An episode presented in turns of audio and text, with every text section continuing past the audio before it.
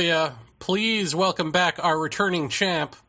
You know him as David Rountree, because uh, that's his name, frankly.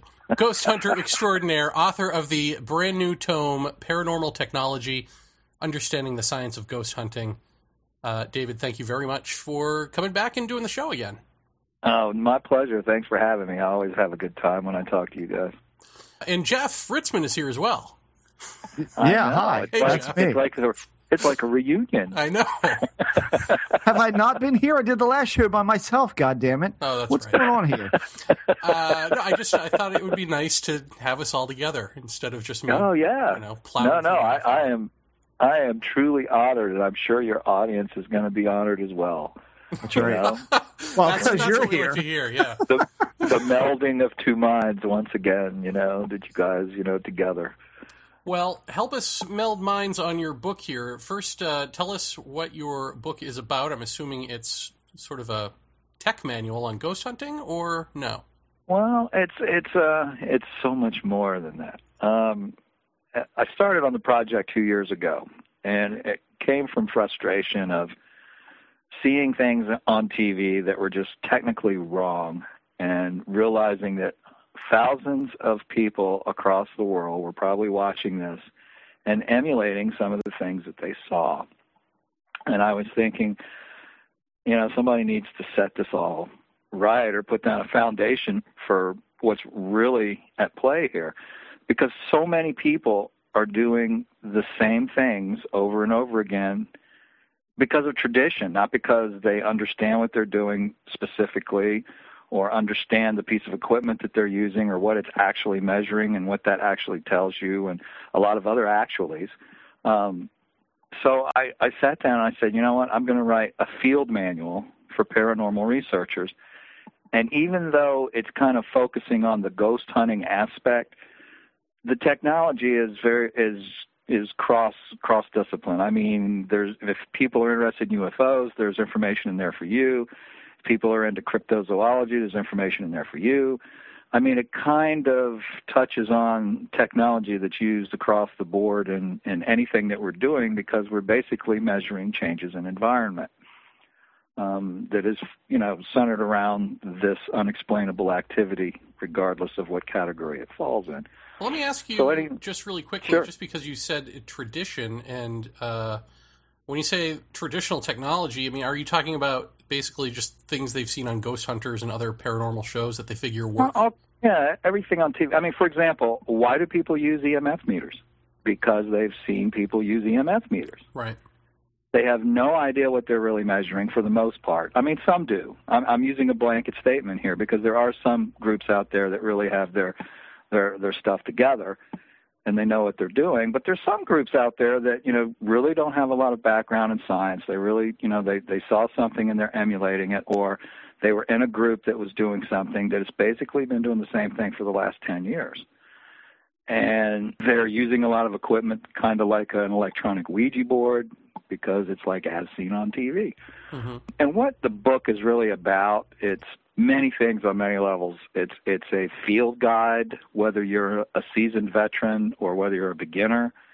It's an excellent book for a group to use as a training manual for new members. Uh, it's a textbook. It's a it's a story, and really what it does is is it takes each piece of equipment that is used in the field today, from a camera all the way through to some very exotic equipment.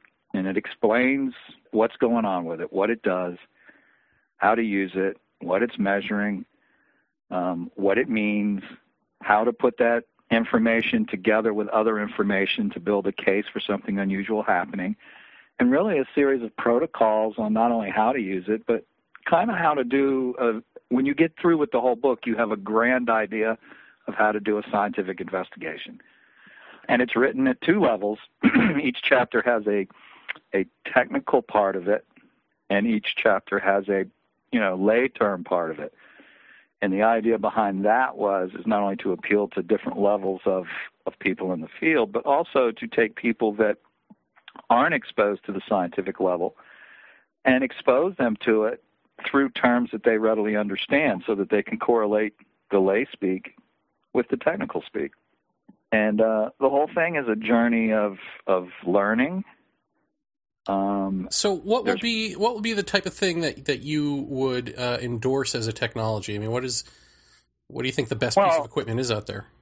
Well, I actually I go. th- There is no really best piece of equipment. That's a fallacy. What there is is is a um, collection of data that different pieces of equipment give you, and by collecting all those bits of data, you build a picture of what's going on. And I go into that like one piece of equipment at a time. Now I cover equipment that's garbage. I mean, I go into equipment that I don't recommend. I tell you why I don't recommend it, why it's not acceptable in the scientific community for research, why the data is meaningless from it.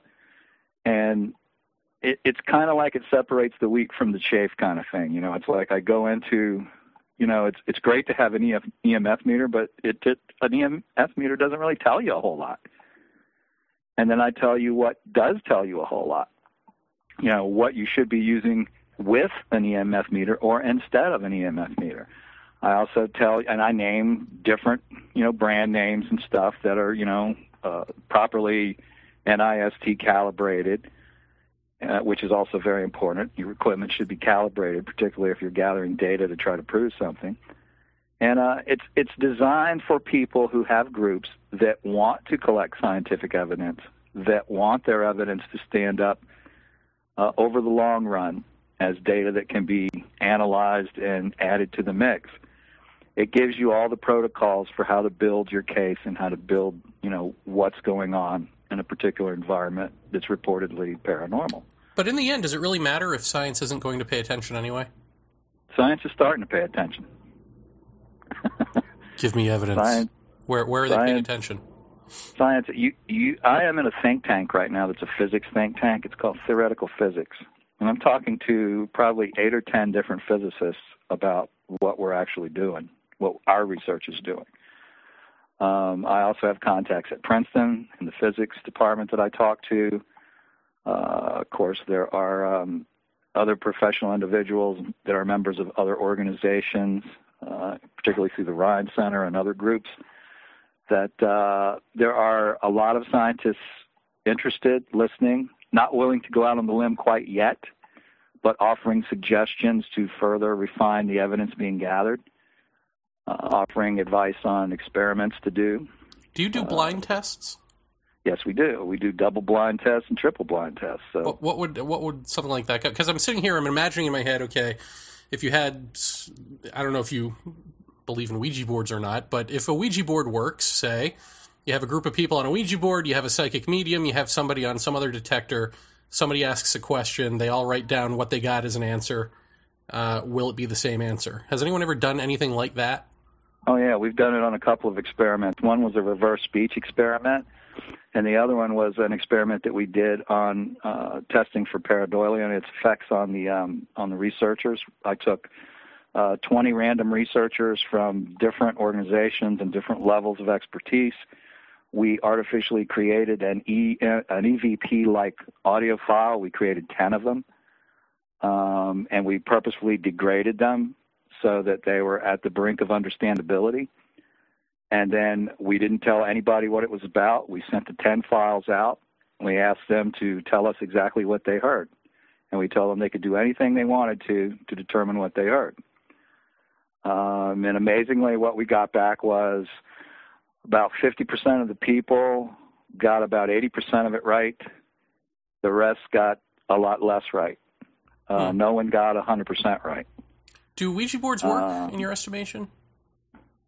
Uh, why is there error? I mean, it's a subjective type of environment. You have an individual, you have individuals involved who are possibly could be manipulating the device. You just don't know. I mean, how do you test for that?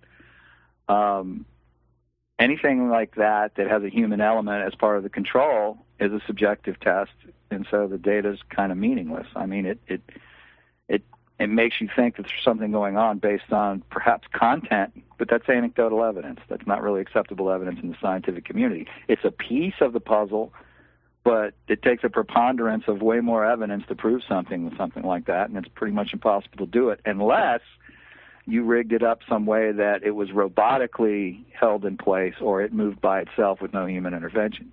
Hmm. Um, people could be moving them subconsciously because everyone will swear, no, I didn't move it.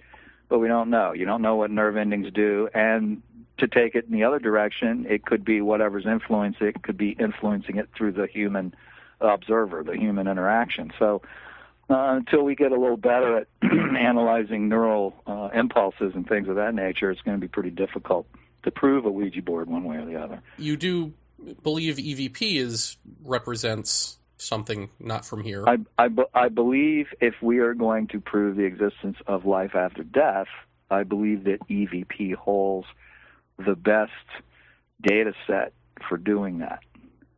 Okay, so what is what would be a, a, I don't know a technological improvement uh, that you'd like to see or that you've made uh, to EVP devices? Well, for one thing, we're using a device now that I've kind of designed, put together that's a, a direction finder. And what it actually does is there are three detectors that are placed around a perimeter of a room in a triangle fashion so that you can get a triangulation on where EVP is actually emerging in the room.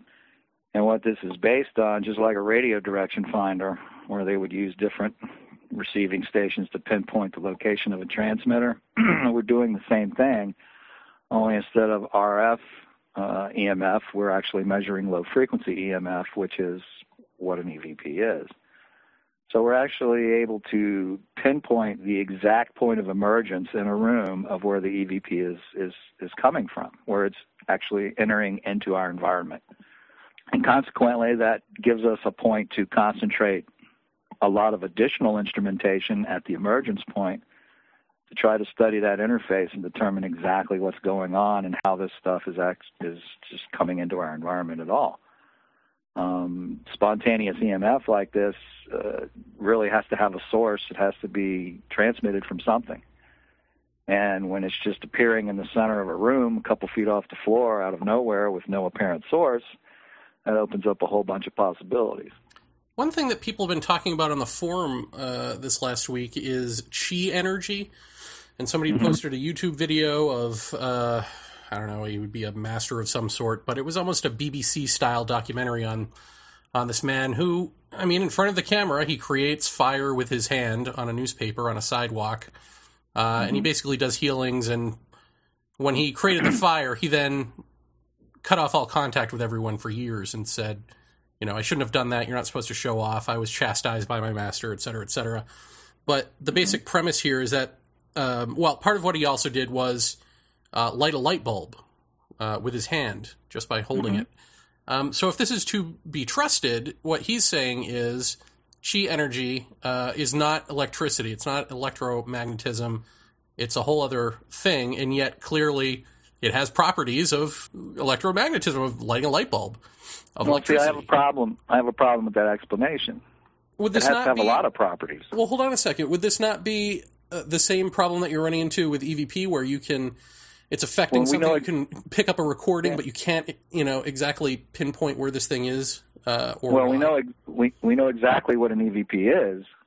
We're just not sure where it's coming from. We know the point where it enters into our reality, where it enters into our universe. We know that point. We can trace it now. We also have measured significant other data that tends to make us believe that we're dealing with the type of portal or wormhole type of construct that's uh, acting as a conduit for this stuff. Um, chi energy is kind of an interesting thing. Um, certainly, the people in the Far East, you know, totally believe in it and accept it as real. And I'm not saying it isn't real. I'm just saying until there is a study scientifically of it and an attempt to find some traceable, measurable uh, identity to what's going on, it's kind of conjecture at this point. I mean, was anyone actually had this guy hooked up to instrumentation while he's making fire? Probably not. Most of those folks don't allow that. Uh, well, so they had him, they had him hooked up when he was healing people. Well, what did they have him hooked up to? They had him hooked into. Well, I mean, what he was doing, uh, Dave, was like, for instance, he had a. Uh, uh, he he could kind of converge energy and expel it out through his navel was one thing, and they, he had uh, basically the film crew people were sticking their hands uh, or or or fingers on top of his navel, he would kind of like make this uh, like guttural jerking movement, and they would clearly be shocked just from their reaction. You could tell they were getting an electrical charge of some sort. And so But when he they went to it's not electrical, right? Right. Well, when they actually put him on to, uh, I, I think they actually ran an EMF uh, right over his midsection, and he tried to expel again this kind of thing. And they had a hand on there, and they had, you know, the the EMF, uh, and I think that.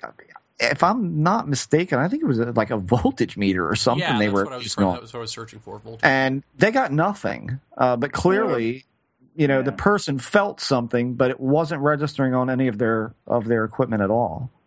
First of all, let me explain something. I would have to know who actually was doing the test, Sure. what their protocols were, what they were actually looking for and trying to measure.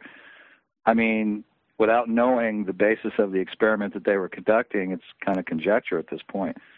Um, I have been working with mediums doing uh, tests to determine exactly how they get their information, and we've made some pretty interesting discoveries with that. Uh, specifically, using uh, this new device that I've uh, uh, pretty much designed, as well as using an oscilloscope that is mated to a low frequency EMF sensor. And uh, this is just a, a different example of kind of a similar effect. Uh, what we have determined and found now in several several experiments in a row is that once the medium enters into their state of initiating communication, a very low frequency EMF wave appears, spontaneously appears, but it's a very complex low frequency waveform in that it has a low frequency carrier, but there is other frequencies riding on the carrier. Hmm. So they're actually getting information much like a TV receives a transmission from a TV station. They're getting uh, visual and audio in their head to the point of where it's like a, a holographic chamber. They're immersed into an environment where they're witnessing and experiencing something and relating what they're doing, relating what they're they're experiencing. Uh, and and in every so far in every setup and every experiment we've used this at, we have found a very similar waveform. So, and this waveform is emergent. It's coming out of nowhere, exists for the entire period that the medium's communicating, and then it disappears at the end of the communication. Or once someone uh, breaks, like if it's a circle and people are holding hands, if the holding hands breaks, the, the waveform stops. Um, and then it takes it a few moments once they begin again for it to reestablish. It's it's like a communication wave or a carrier wave, but it's EMF. It's low frequency EMF. Hmm. Uh, in the case of chi energy, it would be interesting to run. I would like to design a series of experiments to uh, try to capture some indication of what's really going on. Well, David, when it comes to the uh, the medium test, I'm curious: Are you, um, uh, you know, when you have the medium sitting there and, and you're detecting this this frequency going on and something riding in on it, are number one, are you able to pinpoint where that's coming from the way you can pinpoint where an EVP is coming from? Yeah, And- same thing. It's it's it's appearing pretty much near the center of the circle. Really? Okay. In the case that we experienced, it was done in like an old-fashioned séance where people sat around in a big circle and held hands, and that's when it began. And then at one end of the room was the medium, and she was holding hands, of course, with everyone else in there. But Okay. once it started, it began to emulate from approximately the center of that circle. Huh. And and also when it comes to how about if the, the medium uh, element was removed and you just did this with I don't know uh, four normal people who said they didn't think they were psychic at all, uh, and had them do like kind of a focus of intent. Uh, Well, uh, we've tried exercise. to artificially we've tried to artificially reproduce it with uh, what I would call static hosts, right. uh, in which there were people who did not display any type of psychic or medium abilities, and it was not present. Wow. In fact, in, in the way this stuff emerged, there were other people who were also looking at the instrumentation and were kind of amazed at what was going on because there was a correlation between the stopping and starting and the appearance of this waveform. And it was every time. I mean, it never missed a time. Huh. So, what about? uh, Uh, I mean, It's kind of fascinating. It's very early, of course, in the experimentation process to make some kind of conclusion yet, but it's pretty compelling evidence right now, and it looks like we're looking in the right direction. So, well, I mean, does this kind of thing carry over right into uh, manifestations of of uh, you know apparition type stuff? I mean, are, are you able to do? Uh, I, I know you're really into the, the EVP thing and the and the audio, but is there equal progress being made by your team on visual data as well? Yeah, absolutely right, because the EVP chase has led us to uh, almost like a grand unifying theory of the paranormal. Because uh, I don't know if you're familiar with wormhole theory, but uh, at the throat of a wormhole, there tends to be a holographic barrier. And this holographic barrier uh, is just what it means, just what it says. It's the ability to project energy in the form of imagery or information or numerous other things. And what we believe is going on now, in, in parentheses, quotation marks, what we believe based on the evidence is, is that these wormholes connect. When they connect, they allow pure energy to pass through in various forms. In some instances, this pure energy can manifest itself as a projection of perhaps an individual or a thing or something of that nature. And it shows as a holographic projection on the holographic barrier of this wormhole, and what we see is a ghost. Huh. okay. Kind of heavy. Yeah, yeah. And well, the theory behind it is actually very solid in quantum mechanics. Um, yeah, and it's really the only thing that makes any kind of sense of what can be causing the manifestations. Because if you'll notice, most people, when they see a ghost or they photograph a ghost, it's very wispy. It's generally partially see. You can partially see through it. It has all the earmarks of a holographic projection. Can it interact with the environment? and of course it interacts with the well it interacts with what what may seem to be the environment because it's moving around in an area of a what we're witnessing but we have no idea what the energy on the other side is witnessing it may be dealing with something during its lifetime at that location? We don't know. There are also time anomalies involved with these things which also uh, lends evidence to it being a wormhole. We've actually had uh, several instances where we've gotten our, our time slip detector in place and, and measured time anomalies around the throats of these uh, conduits. So, so David, does that does that necessarily mean that when someone experiences a, a ghost, and and just say for, for the sake of argument, we're not talking about a purely experiential uh, event, but something that could possibly be documented in some way. Um, are we more or less talking about looking backwards in time versus seeing the dead per se? Wormholes can be trans time, they can go back and forward in, in time, they can go to another place far away in this universe, they can go to another universe. So, the, yes, all those things are true. It could be a time a, a time conduit. It could be, you know, we could be standing, and I believe this is the case in what they call a uh, a, uh residual haunt. Uh huh. We are probably witnessing through this conduit an event from the past, just as it occurred in the past, like we were standing there when it happened, even though we're way into the future from it. But what some of these residual haunts may be is that we're getting a glimpse at that particular moment in history where we're seeing history over again as it's acting out. So we're actually looking back at a specific spot in time. And in most of these cases, there's no interaction, it's a witnessing situation Right. where we're witnessing some subject doing something that appears oblivious to our even being present. Well, what, well, what do you think? What do you think? Like in the case of of uh, well, in the case of my house, in the case in the case of my house, There's no um, broom big enough.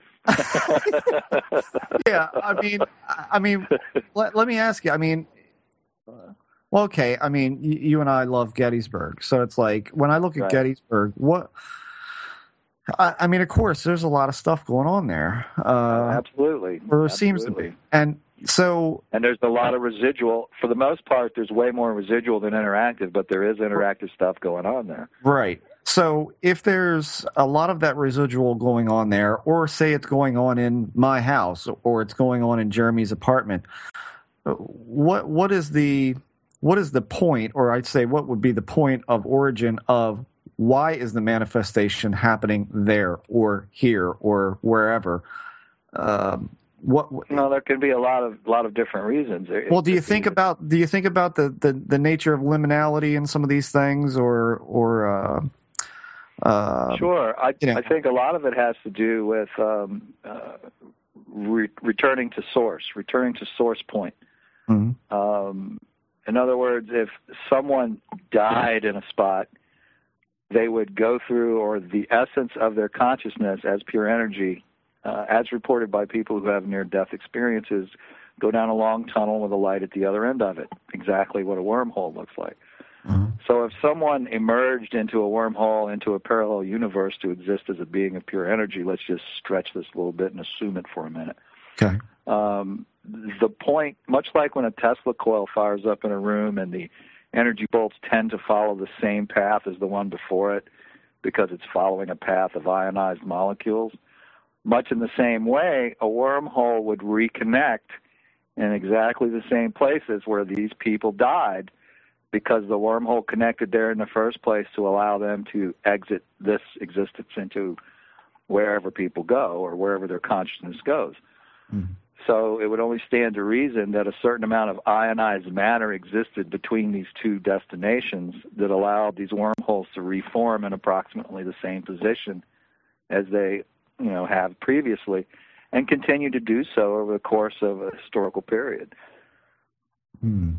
So is it safe to say that you're looking at some kind of like reverberating shockwave of of energy that's that's that's opening up for that person to go and then it's kind of like a I don't know. It's kind of like a, a ball expanding and contracting back and forth for a, a certain period of time. Uh, think of it more like a long cosmic string.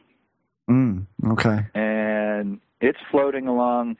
The, the best analogy I came up with was like you have this pot of stew, all right, and the pot itself is the holographic boundary of the of the of the multiverse or of the megaverse or whatever you want to say. The um, the stew pot is filled with a whole lot of different universes, and that's like the carrots, the peas, the the beef, whatever. They're, those are all individual universes.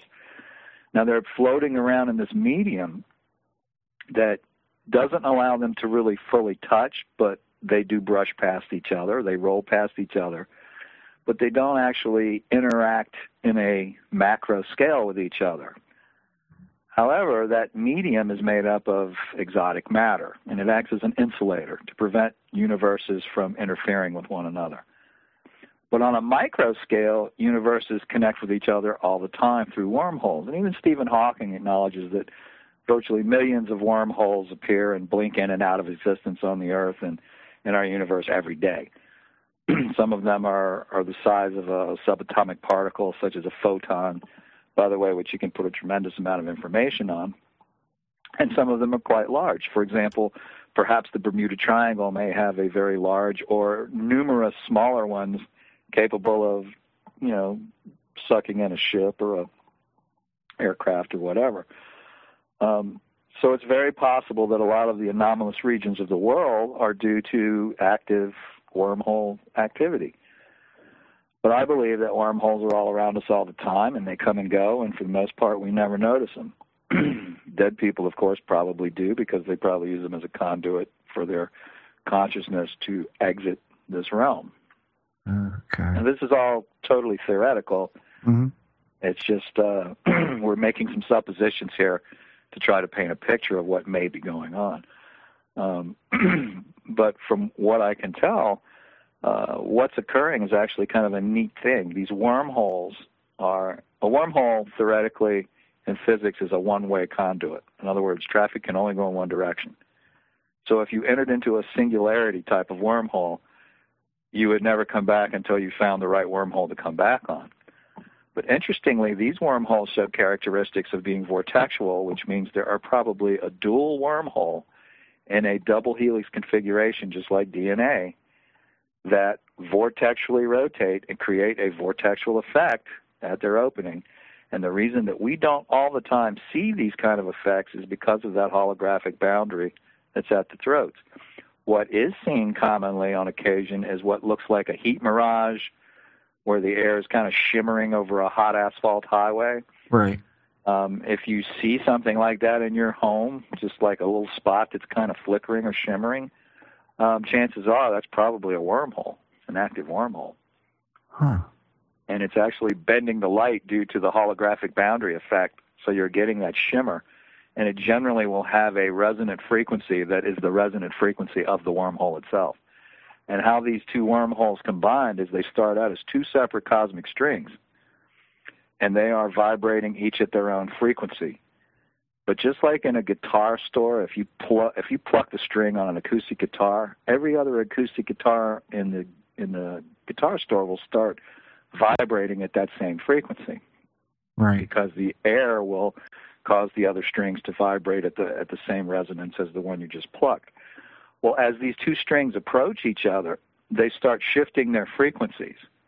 And if there's one a little higher than the other one, it starts to go down in frequency, and the one that's a little lower starts to go up in frequency.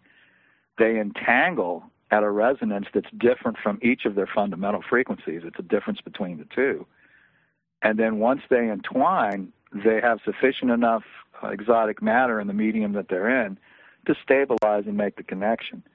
Um, after they make the connection, there's a tremendous amount of uh, small micro subatomic particle annihilations because the exotic matter has trouble with our matter.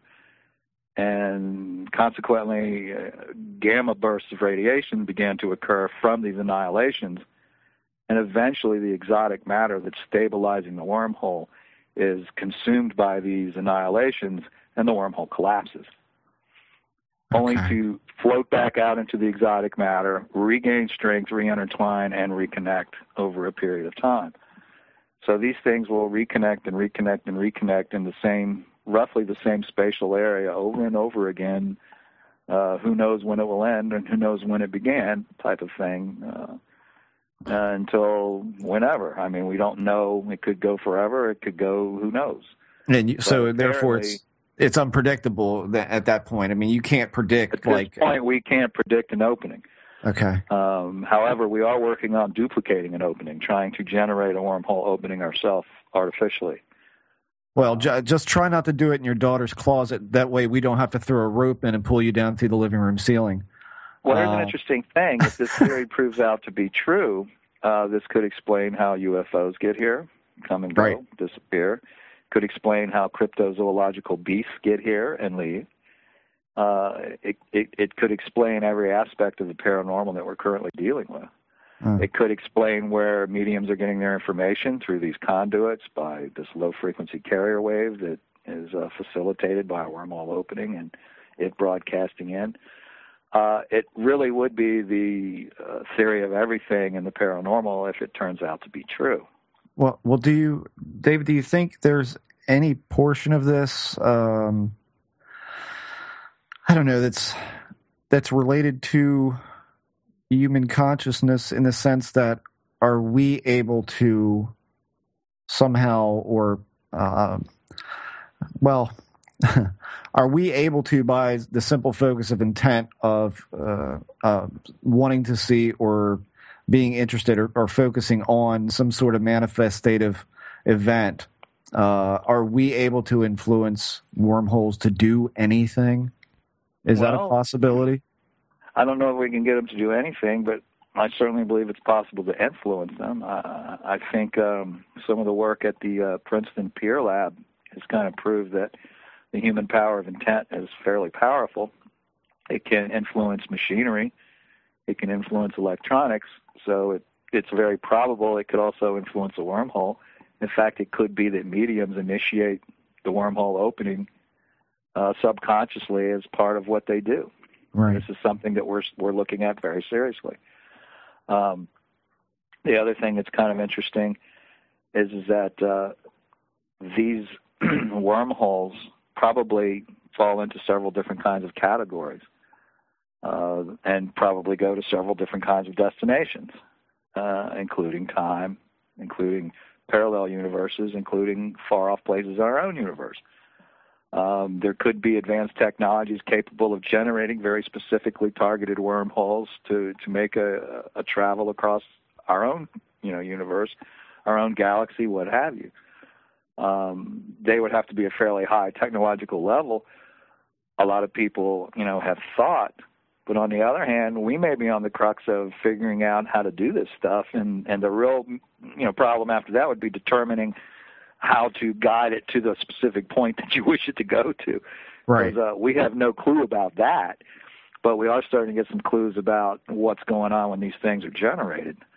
Um, so I would say it's probably a, a good chance that they could be generated artificially in our lifetime. We just probably couldn't direct them to where we wanted them to go. It would be like throwing dice. Yeah. Um, It'd be like, you know, Bullwinkle pulling a rabbit out of the hat type of thing, you know? and getting the lion. Yeah. Yeah. yeah, That's yeah, it. remember? It's complaining Uh, about having to get a new hat, you know? So, I mean, that's kind of where we're at. Um, Yeah. But it certainly has a great deal of potential of not only in the aspect of the paranormal, but in physics in general. I mean, if we could prove there was an existence of a wormhole and prove Kip Thorne's theory of wormholes, I mean, that would be a huge scientific discovery, and I'll guarantee you, science will get heavily involved in the study of the paranormal. Of course, yeah, at something that like point. that happens. Yeah. Yeah. I, So, I mean, uh, I- that's I- kind of our motivation behind following it as well. You know, is to get science involved. I mean, I was kind of, uh, uh, I was kind of surprised to hear you talk about the, you know, the wormhole and the oscillation and all and all of that because the, um, uh, the prevailing thought that I've had these days, uh, at least in regards to the UFO thing and in, particular contact experiences, is that. Um, you know, I've said for a long time, you know, the, the more attention that you seem to give this thing, or or worry, or stress, or any of that, the more uh, that it seems to interact in, in this really profound way, not so much like a a bump in the night uh, thing. I'll tell you something. Tell you something Huh? else to try at your house. By the Mhm. way, get yourself one of those little plasma balls like they have it. Yeah, I got. I'm looking at one right now. Yeah. buy one, buy one, and run it, and watch what happens. okay. Because I'm gonna tell you something. That's that's an example of cold plasma, and you're you're generating cold plasma in that globe, which is also energy. It's the fourth state of matter. Now, orbs, real orbs, not dust orbs, but orbs that we have captured and measured are cold plasma, and they are a byproduct of this conduit opening up. Ah, So it stands to reason that cold plasma would be related to paranormal activity. Now, I just had a friend of mine who lives in Germany who has a resident spirit, so to speak, that talks to her all the time through EVPs. Uh-huh. And uh, she had a lull, a lull period, a very long lull period where there was no activity in her home. And she asked me, she says, Do you think a plasma ball would inject some energy into the air to kind of help it along? And I said, uh, I would say theoretically, yes. I said, but try it and let me know what happened. And sure enough, today she tried it. And sure enough, her friend came back and left her some messages. So, uh, anytime we artificially introduce energy into the environment, it does increase activity. Huh. Well, I mean, yeah, I've got a, a very large one actually. Um, That's good. the uh, the larger, the, uh, the better. Yeah, I mean, yeah, I, I'll run it tonight. What the hell? Um, but as I was saying, the, the kind of the the prevailing theory that I've that I've thought about lately is that uh, uh, our thought patterns. Uh, you know, I, I look at it. You, mean, you mentioned a guitar, which is odd because that's how I kind of explain it. Uh, you know, having a, a delay pedal hooked up to a regular guitar, and you hit a note, and you get the ding, ding, ding, ding, ding. Yep. But you can change that amount. You know, you can change the amount of of uh, right. a feedback loop and all of that.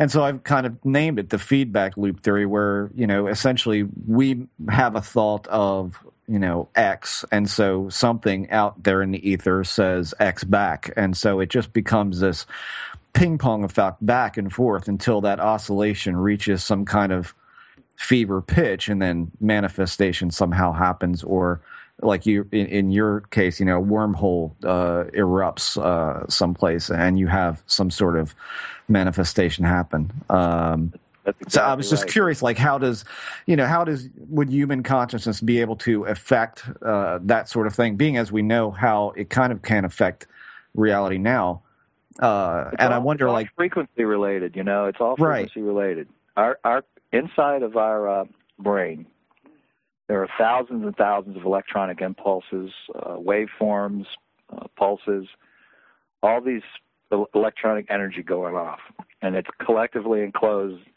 in our central nervous system. And so it also runs throughout our entire body. Well, when we die, that energy just doesn't cease to exist. We know from uh, Maxwell's law of energy conservation uh, that it doesn't. You can't create energy. You you can't destroy energy. You can convert energy, but it never goes away. It just changes its identity or changes its form. Um, so you have all this energy left up from our um, life force, from our being alive. So when we die, that energy has to go somewhere. Now the the uh, argument has always been it just radiates out in all directions to infinity. But there's a significant amount of anecdotal evidence that tends to suggest that upon death we may keep the totality of ourselves, maintain our awareness, maintain our consciousness, and travel on as a being that's you know pure energy. So and it's all frequency related. Now to to add some interesting information to this, we have been looking for um, brainwave patterns and background radiation in a haunted location or a reportedly haunted location. The idea being that uh, beta waves in particular are associated with consciousness. When a person loses consciousness, their beta wave forms flatline. This is found a lot in uh, in uh, cases where people have been knocked unconscious or they are in deep, deep sleep between REM sleep, where there's no brainwave, you know, there's no dreaming or no activity pretty much in the brain. Okay. The uh, beta wave flatline. So we have started looking specifically for waveforms that resemble or mimic beta brainwaves, and we have found on several occasions waveforms that do that. Um, so these are all interesting points that bear further study but it kind of is telling us we're looking in the right direction for what we're doing because we're coming up with ideas to look for something and then we're kind of finding it. yeah, yeah, So uh, it's kind of neat because we're we're taking a whole bunch of evidence and we're shaking it up in a jar and then putting it together and saying, well, if this may be the case, then we should be able to see this. Now we have to figure out how we can measure this. So we got we go back into my basement. It glows green in the dark for a few days, and then we drag something out that we've put together, and we look for it, and we find it. And and what we're doing isn't voodoo. I mean, we're using off the shelf stuff. We're we're looking for a specific frequency with tools that are designed to look for those specific frequencies. right. And uh, it's interesting when we get what we're looking for based on the conclusions we've made by reviewing data. Nice. It's called the scientific method.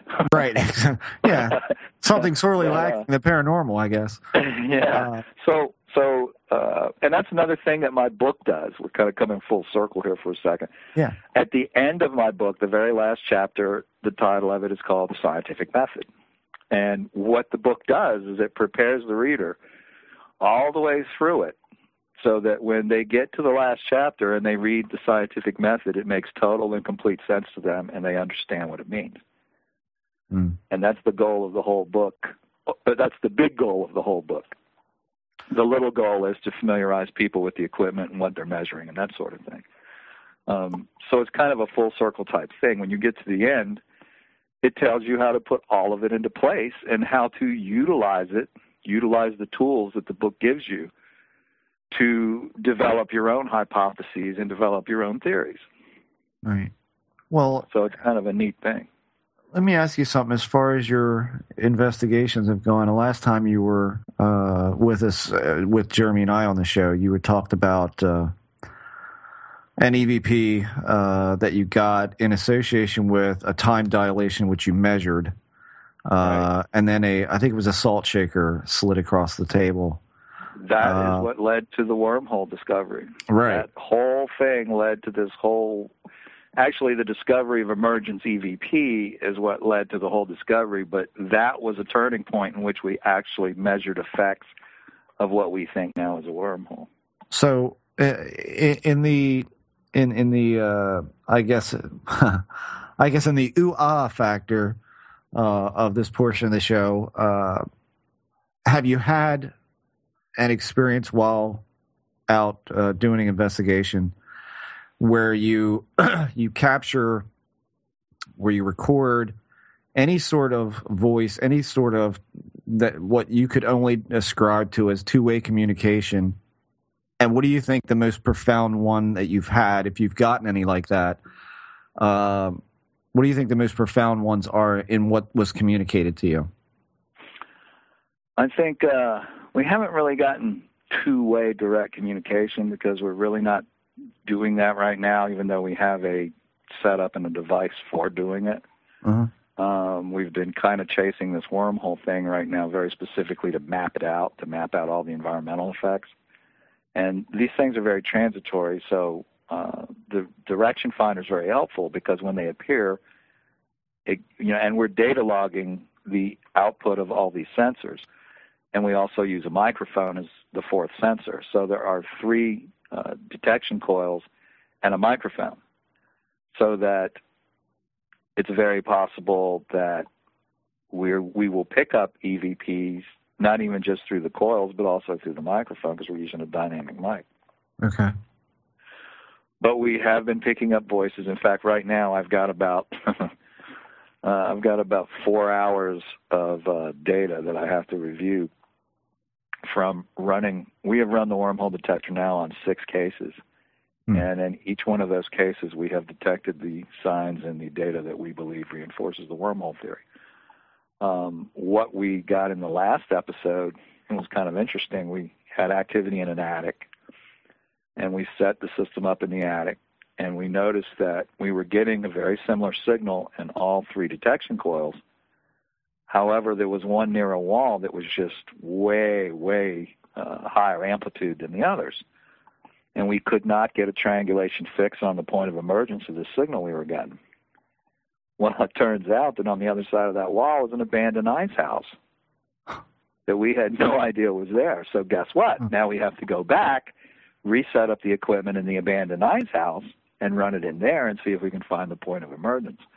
But the attic was very, very active. I mean, we got several EVPs up there, and and uh, so far we have not been attempting interactive EVP work.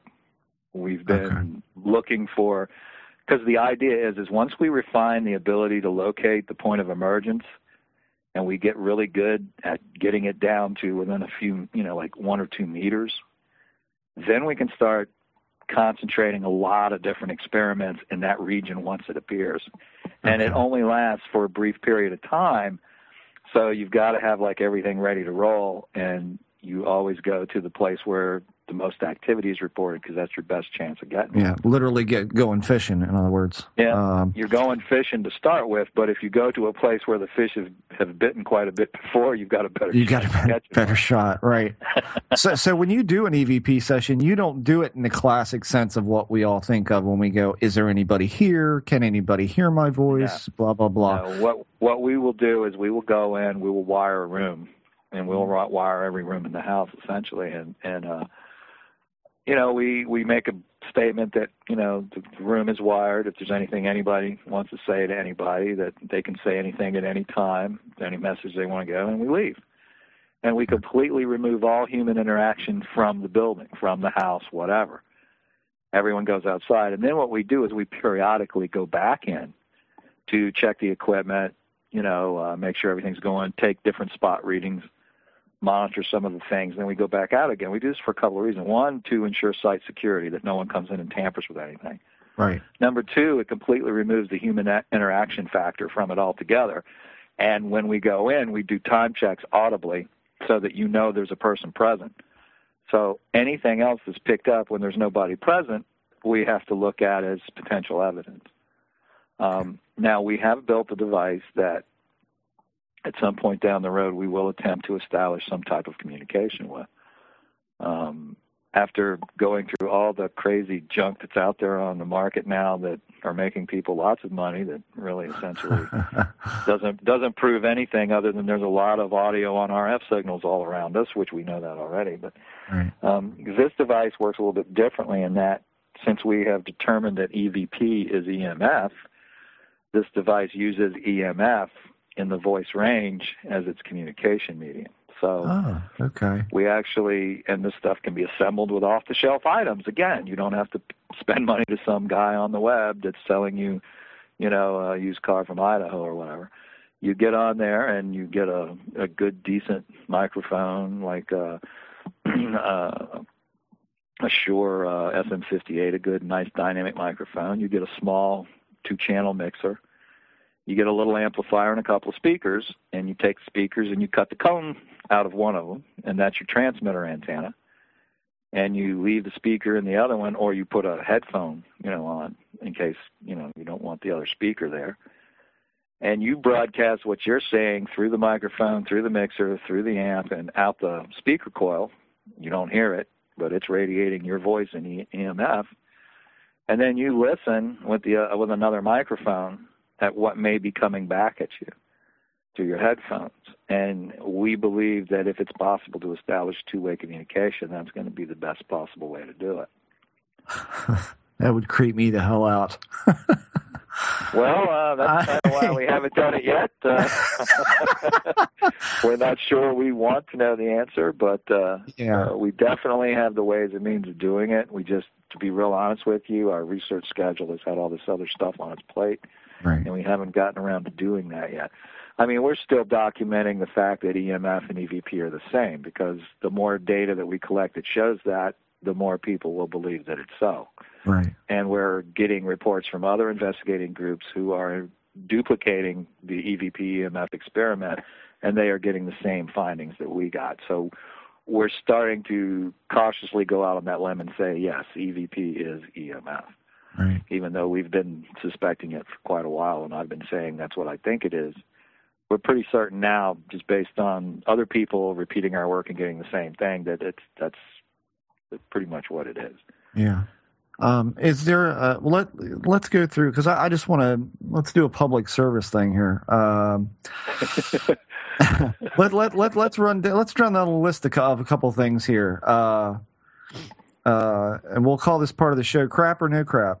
Uh, Frank's box. Crap. Uh, K2 meter. Crap. Really? Why so? Uh, it picks up everything. You know, it, picks, pick, it picks up everything. Yeah, radio. cell phones. It picks up any EMF in the environment. It picks it up. So, what good is it if it can't differentiate from a 60 cycle waveform, a person on a cell phone, the kid on a walkie talkie down the block, or somebody's wireless telephone? Right. How did that ever get to be such a big thing? I mean, that's like uh, everywhere now on misuse. television. It, yeah. What sold this thing was it being used as an electronic Ouija board. Yeah, that's exactly what it's used for, too. Yeah, absolutely. Yeah. Um, uh, in fact, a lot of people use a lot of different equipment as electronic Ouija boards um, in spite of the fact that this stuff is meaningless, isn't acceptable as evidence, doesn't mean anything, can be easily duplicated, can be easily manipulated, people think, swear up in God, that they're dealing with a ghost. Right. And it just simply isn't so. Um, uh, random EMF detectors. Be, you know, it could be a ghost, but if it could also be a hundred other things, how do you differentiate yeah, between which of those hundred things it is? That's why yeah, it's, ju- it's junk data. Yeah. Um, same, same, thing with Frank's box. Frank's box may very well be talking with the dead, but it could also be talking with the kid down the street on a walkie-talkie. It could just be randomly picking up, you know, phonetic vowels from the radio. And if uh, ghosts talk on an AM radio, why don't we hear them on our radio on our way to work in the morning? You know what I'm saying? yeah, so, yeah, this is so. True. I mean, it, there's so many things it can be, and no methodology in place to eliminate those things that aren't paranormal. That's why it's junk. Well, what is the uh, I, and I don't even know what this thing is called because frankly I don't think they tell us. But I hate to bring up a sore subject for us both, but Ghost Adventures guys, um, the Ovilus. Uh, uh, is that what the that's puck. called? The it, puck. Well, it uh, it it talks. Uh, it's got yeah. goggles and all. what is that called again? Yeah, it's called the Ovilus. Do you know why it talks? No. Because the man who made it programmed the chip with 10,000 words that he chose. Okay. And that chip is triggered by environmental changes of various degrees. I mean, if a degree changes in the temperature, if the atmospheric pressure drops a point, if there's EMF from your wall socket, they'll all trigger a word. It'll flip But a the word. Okay. but the words are carefully chosen by the designer. I mean, like you don't have Potawatomi in there. You don't have like you know uh, uh, the USSR. You don't have anti-disestablishmentarianism. They're very carefully crafted words that are meaningful to paranormal investigators that are put into that vocabulary. So it's kind of like taking a bunch of words and writing them on pieces of paper, shaking it all up, and randomly pulling one out. And this one says hurt. Oh my God, it's a person who died here and they're hurting. You know what I'm Right. saying? I Yeah, mean, the sure. words, the words kind of can be in context no matter what the situation. So, of course, you're always going to get a hit, huh. and that's why he is almost, you know, he's made several million dollars probably selling these devices now off a gullible Jeez. public. And he clearly states on his website, novelty item only. No claims are made that this device communicates. You know, I mean, you know what I'm saying? Because he can be Right. sued. Right, well, yeah, yeah, sure. so Uh, uh, uh, he could go to jail for false advertisement. So I mean, he sits there and tells you right off the bat that this is just a gadget. It's a toy. It doesn't really talk to the dead, and people buy it and swear they're talking to the dead. So I mean, you know, what can you do? Uh, in my book, I go over these devices. I explain exactly how they work. You know, Right. why I would be surprised if you didn't get a meaningful word from them, and uh, exactly what's going on with them and why they're no good as evidence because like i say there's a thousand different sources possible and no way to differentiate between them Wow. Um, I mean, in the sense of, uh, well, when we had spoke through email last time, I was really surprised that to do EVP work uh, through your methodology doesn't take a great deal of money. It sure as hell doesn't take as much money as I assumed that it was going to.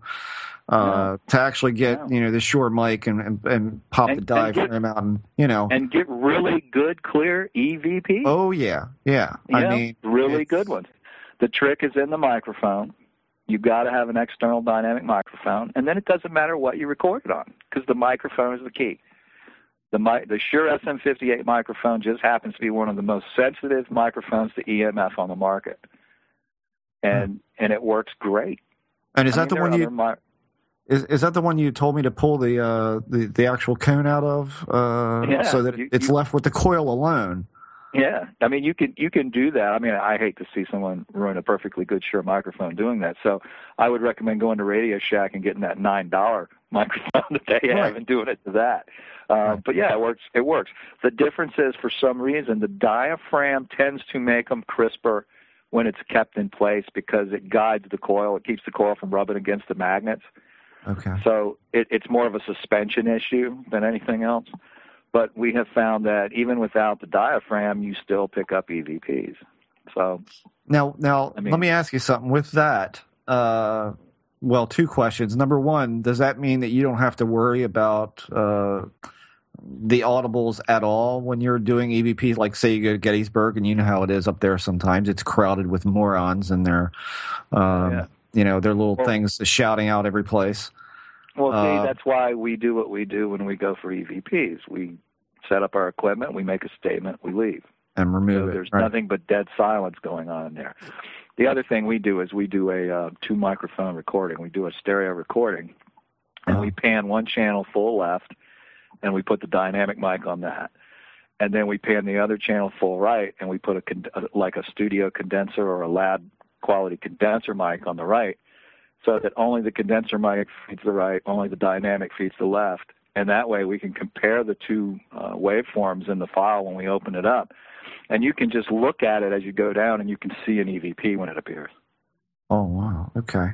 Um, So you don't have to sit there and listen to the whole damn tape for hours and hours, or the whole the whole digital recording for hours and hours. You just scan down the tape or scan down the wave file display on your editing software, yeah. and the condenser mic will have a noise floor signal, and so will the dynamic. And then you'll look, and there'll be some really weird stuff on the dynamic and nothing up on the condenser, and you'll know you have an EVP. Well, what else do you get? I mean, using that, what's the negative? Because um, there's got to be some. You, yeah, you get an AVP. And that's in which you will get a signal in both the condenser mic and the dynamic mic, and someone may even hear it. And that's because it's an audible voice phenomena. Uh. It is an audible voice with no apparent source. And uh, that's an interesting phenomenon because it means that there has to be sufficient mass to move air, which means there's some kind of partial manifestation or there's someone standing literally at the edge of that wormhole yelling into the room or speaking into the room. Oh, yeah. You know, so there, there's, um, and that's a part of it uh, that you do see on TV sometimes that may or may not be true because we don't know what's going on off camera. Right. But they may be actually hearing a, an audible voice phenomena when everyone hears it in the audience and it's picked up by the cameras and it's picked up you know, by everybody. And most of the time it isn't voices, it's noises. For okay. example, this yeah. this same attic that we went back to, we've been there several times. The first time we were there, we had uh, microphones set up into the room, and at one point during the night, it sounded exactly like someone ransacked the room, and there was no one up there.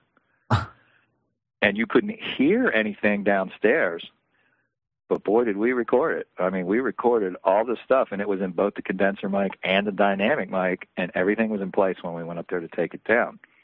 Uh-huh. Another interesting, another interesting anecdote. This is pretty funny too. When we went back with the wormhole detector, we were we were setting up our recording setup, which is the two mic setup, the mixer, and you know a recorder.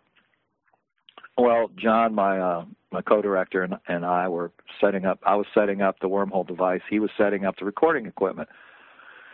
And he took the coil and he wrapped the mic coil in a traveler coil. And if you're a musician, you know what a traveler coil is. It's so when you take the mic off the mic stand and run with it across the stage, it doesn't tangle up and trip you and throw you on your back, uh, which can be embarrassing in front of a live audience. But anyway, there was a traveler coil on the floor, just because it's easier to manage the cable that way we had cameras set up, but we didn't have a camera on the recording equipment. We had a camera on the room in general, basically looking straight at the wormhole detector. Okay. So when we come back to tear down the equipment, the mic cable for the dynamic microphone, no, it was for the capacitor microphone, the condenser mic, was wrapped about 10 or 12 times around the chair leg that it was sitting on. Now, this chair was against the wall, so it either had to be pulled out and lifted up, or they had to unplug the microphone and wrap it numerous times and entangle it almost around that leg and then plug it back in. What? Well, when we when we reviewed the audio, of course, that's what happened. The, the microphone was unplugged, and then it plugged back in. I mean, we you could audibly see where the sound went dead, and then it came back again. So something unplugged the mic cable, wrapped it around the leg numerous times, and plugged it back in. And of course, it was off camera. Ah. but if a if a person would have been there doing it, we would have seen the person. But there was no person there. So something unplugged the mic cable and wrapped around numerous times. So when we saw this, it was funny. We had two new people on our team that we were training, it was you know two women and they like freaked out. Oh my god this is incredible. And john just goes yeah it happens to us all the time. It, was no, it was no big deal because here's the thing. It was an interesting occurrence. It was a personal experience mm. but there was no documentation of it other than personal experience so it was useless scientifically. But it was kind of neat, you know. well, it sounds to me like you better get a camera on your equipment next time too. I mean, well, believe me, we're next time we're putting cameras in all directions to cover everything because this is the second time we've had something like that happen, and mm. we just didn't have anything on it to catch it. And uh, that's how this stuff. See, this stuff acts with intelligence. It really does. Which is does it does it seem not to want to be caught or to be seen? It it has a certain trickster mentality about it. Right and uh, it's like it's messing with you, you know. and I'm sure you can verify that from your own experiences. It's like oh, yeah. it, if you have an area uncovered, well, that's where it's going to do something where you can't record it, you know, or you're not going to pick it up. So it, it's going to have tantalizing clues, and you're going to get bits and pieces of evidence. But to actually get a visual, a visual, or a videotape of something like that happening, it just doesn't happen. Yeah. That's why when I watch Ghost Adventures, I mean, seriously, I mean, that's probably one of the best shows for CGI generated video that Yeah. has ever been made because nobody gets video like they get. yeah. Nobody. And they Yeah. get it everywhere they go. Everywhere they go, they get some ghost shadow walking across the floor. You know, it's like, come on. Yeah. well, you know what? One I mean, could hey, one could argue that one could argue that if marginality is a factor in this, oh well, I need say no more. Uh, let me let me ask you something from from just a, a personal standpoint. When I lived in a condominium, uh, we used to have uh, uh, something seen in the hallway uh, by my wife, me, my son. People who would come to the house would see uh, either a dark shape move Mhm. into the hallway and into the bathroom, uh, or on several occasions, my wife actually saw a figure of a person. She couldn't tell if it was male or female, but it was very dark. Totally Uh, black, right? Um, like it absorbed light instead of reflecting. yeah, she right? said it looked like darkness. Um, Yeah. which was uh, pretty. But she said there were times where that darkness was transparent at times, Uh-huh. where it was almost Yeah. like a light shadow.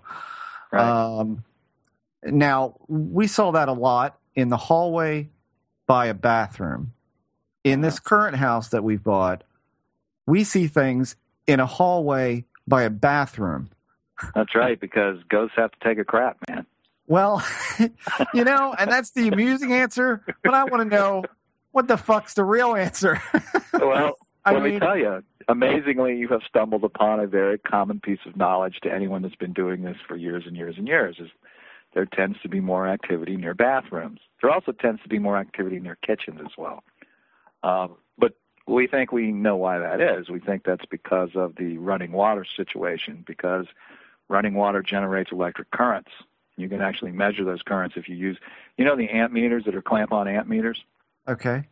Yeah. next time you're around your house and there's a pipe that you can get to that's got water running through it, clamp an amp meter on it and measure the voltage. You'll be surprised. Really? Okay. Yeah, you may see as high as 90 volts on it. And that's just from the magnetic field being generated by the water flowing through that pipe. If you think about it, electricity does the same thing for a wire. It flows through the wire, but the current is actually measured on what's called the skin effect. The the area outside around the perimeter of the wire is where all the current is is is carried. That's why the bigger the wire, the more current it can carry because it has a bigger uh, circumference for Surface the area, right. electricity to run across.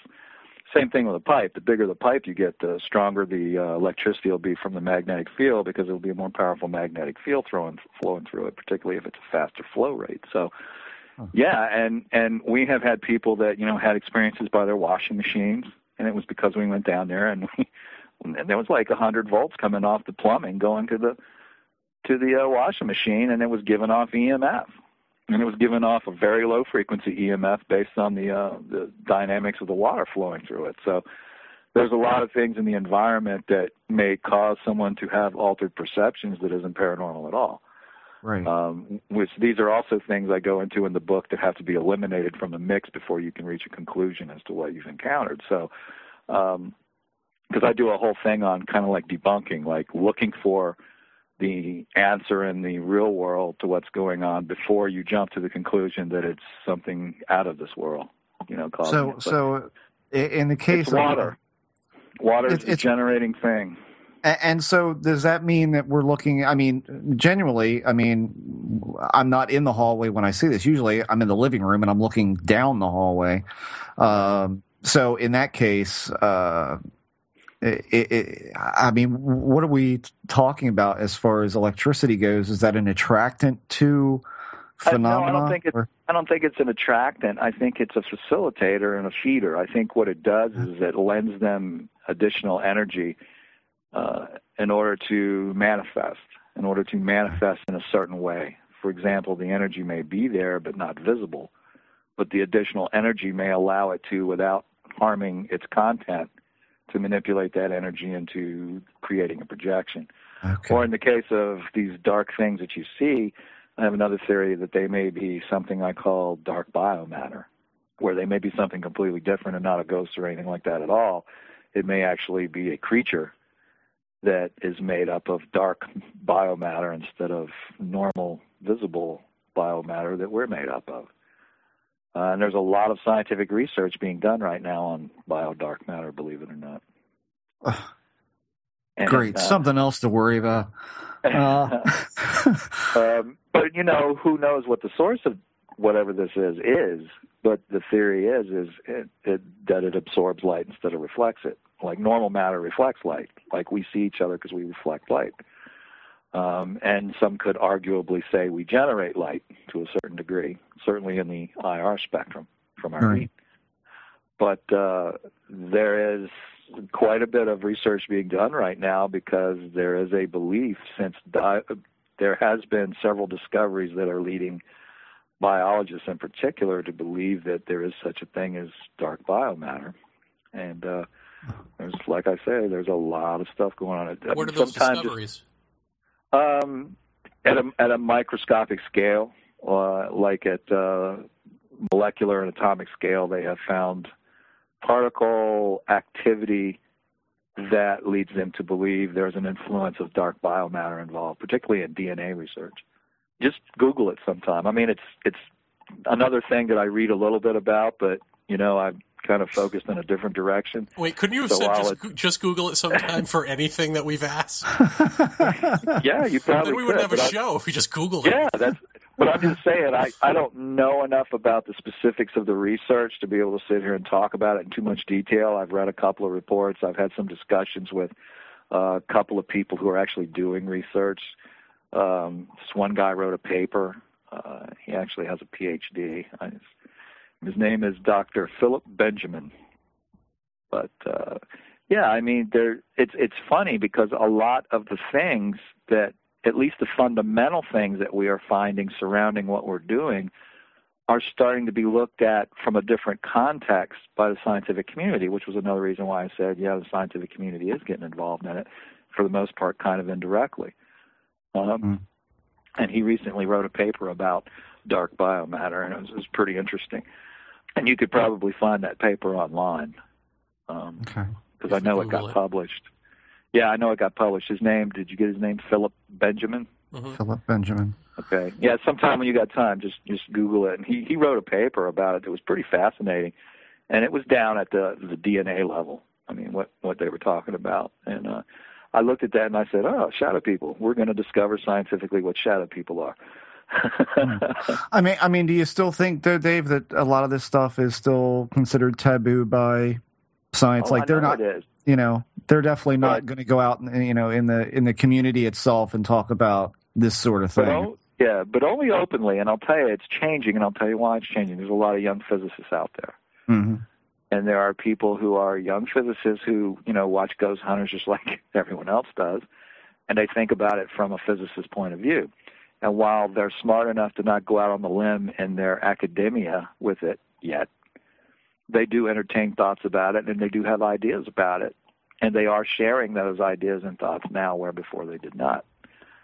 Mm. So what do you do what do you do in a the the um, think tank setting? I mean, do you map well, out a plan, an ultimate goal?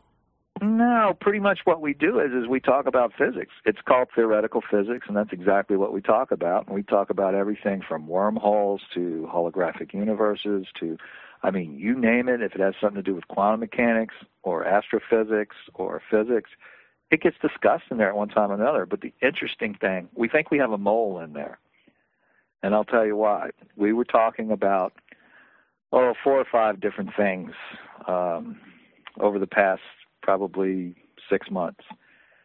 And uh, we theorized about several different things. In fact, two of the members in here actually wrote a theory about the megaverse, and he's probably going to get it published in Wikipedia uh, because it's all of a sudden there's all this theories coming out now from physics about the megaverse.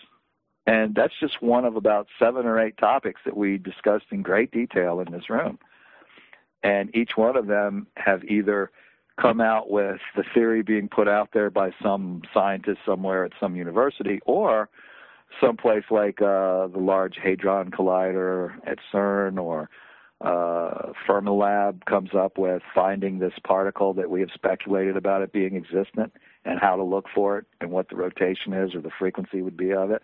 And suddenly it's discovered. So it's kind of neat because wow.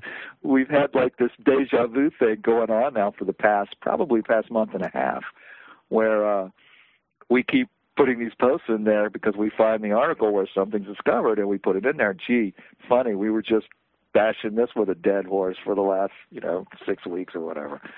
But uh it's very interesting because everybody not everybody in there is a physicist, like a recognized educated physicist. There are a lot of people in there that are physicists as a hobby but they're incredibly bright and they're incredibly good at what they do. And the people that are physicists that are in there, we all talk to each other like there's no difference between anyone in there. Mm. And we're all talking to each other on the same level and we're all expanding upon each other's theories and fleshing them out as a group effort. And that's what I mean by a think tank. And I even discuss some of the paranormal stuff that I do in there.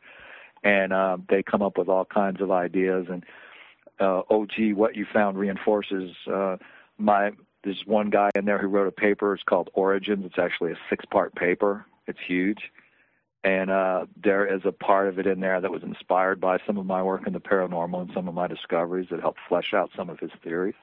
So it's like a, um, a two-way street. We go in there and we all flesh each other's stuff out from different points of view.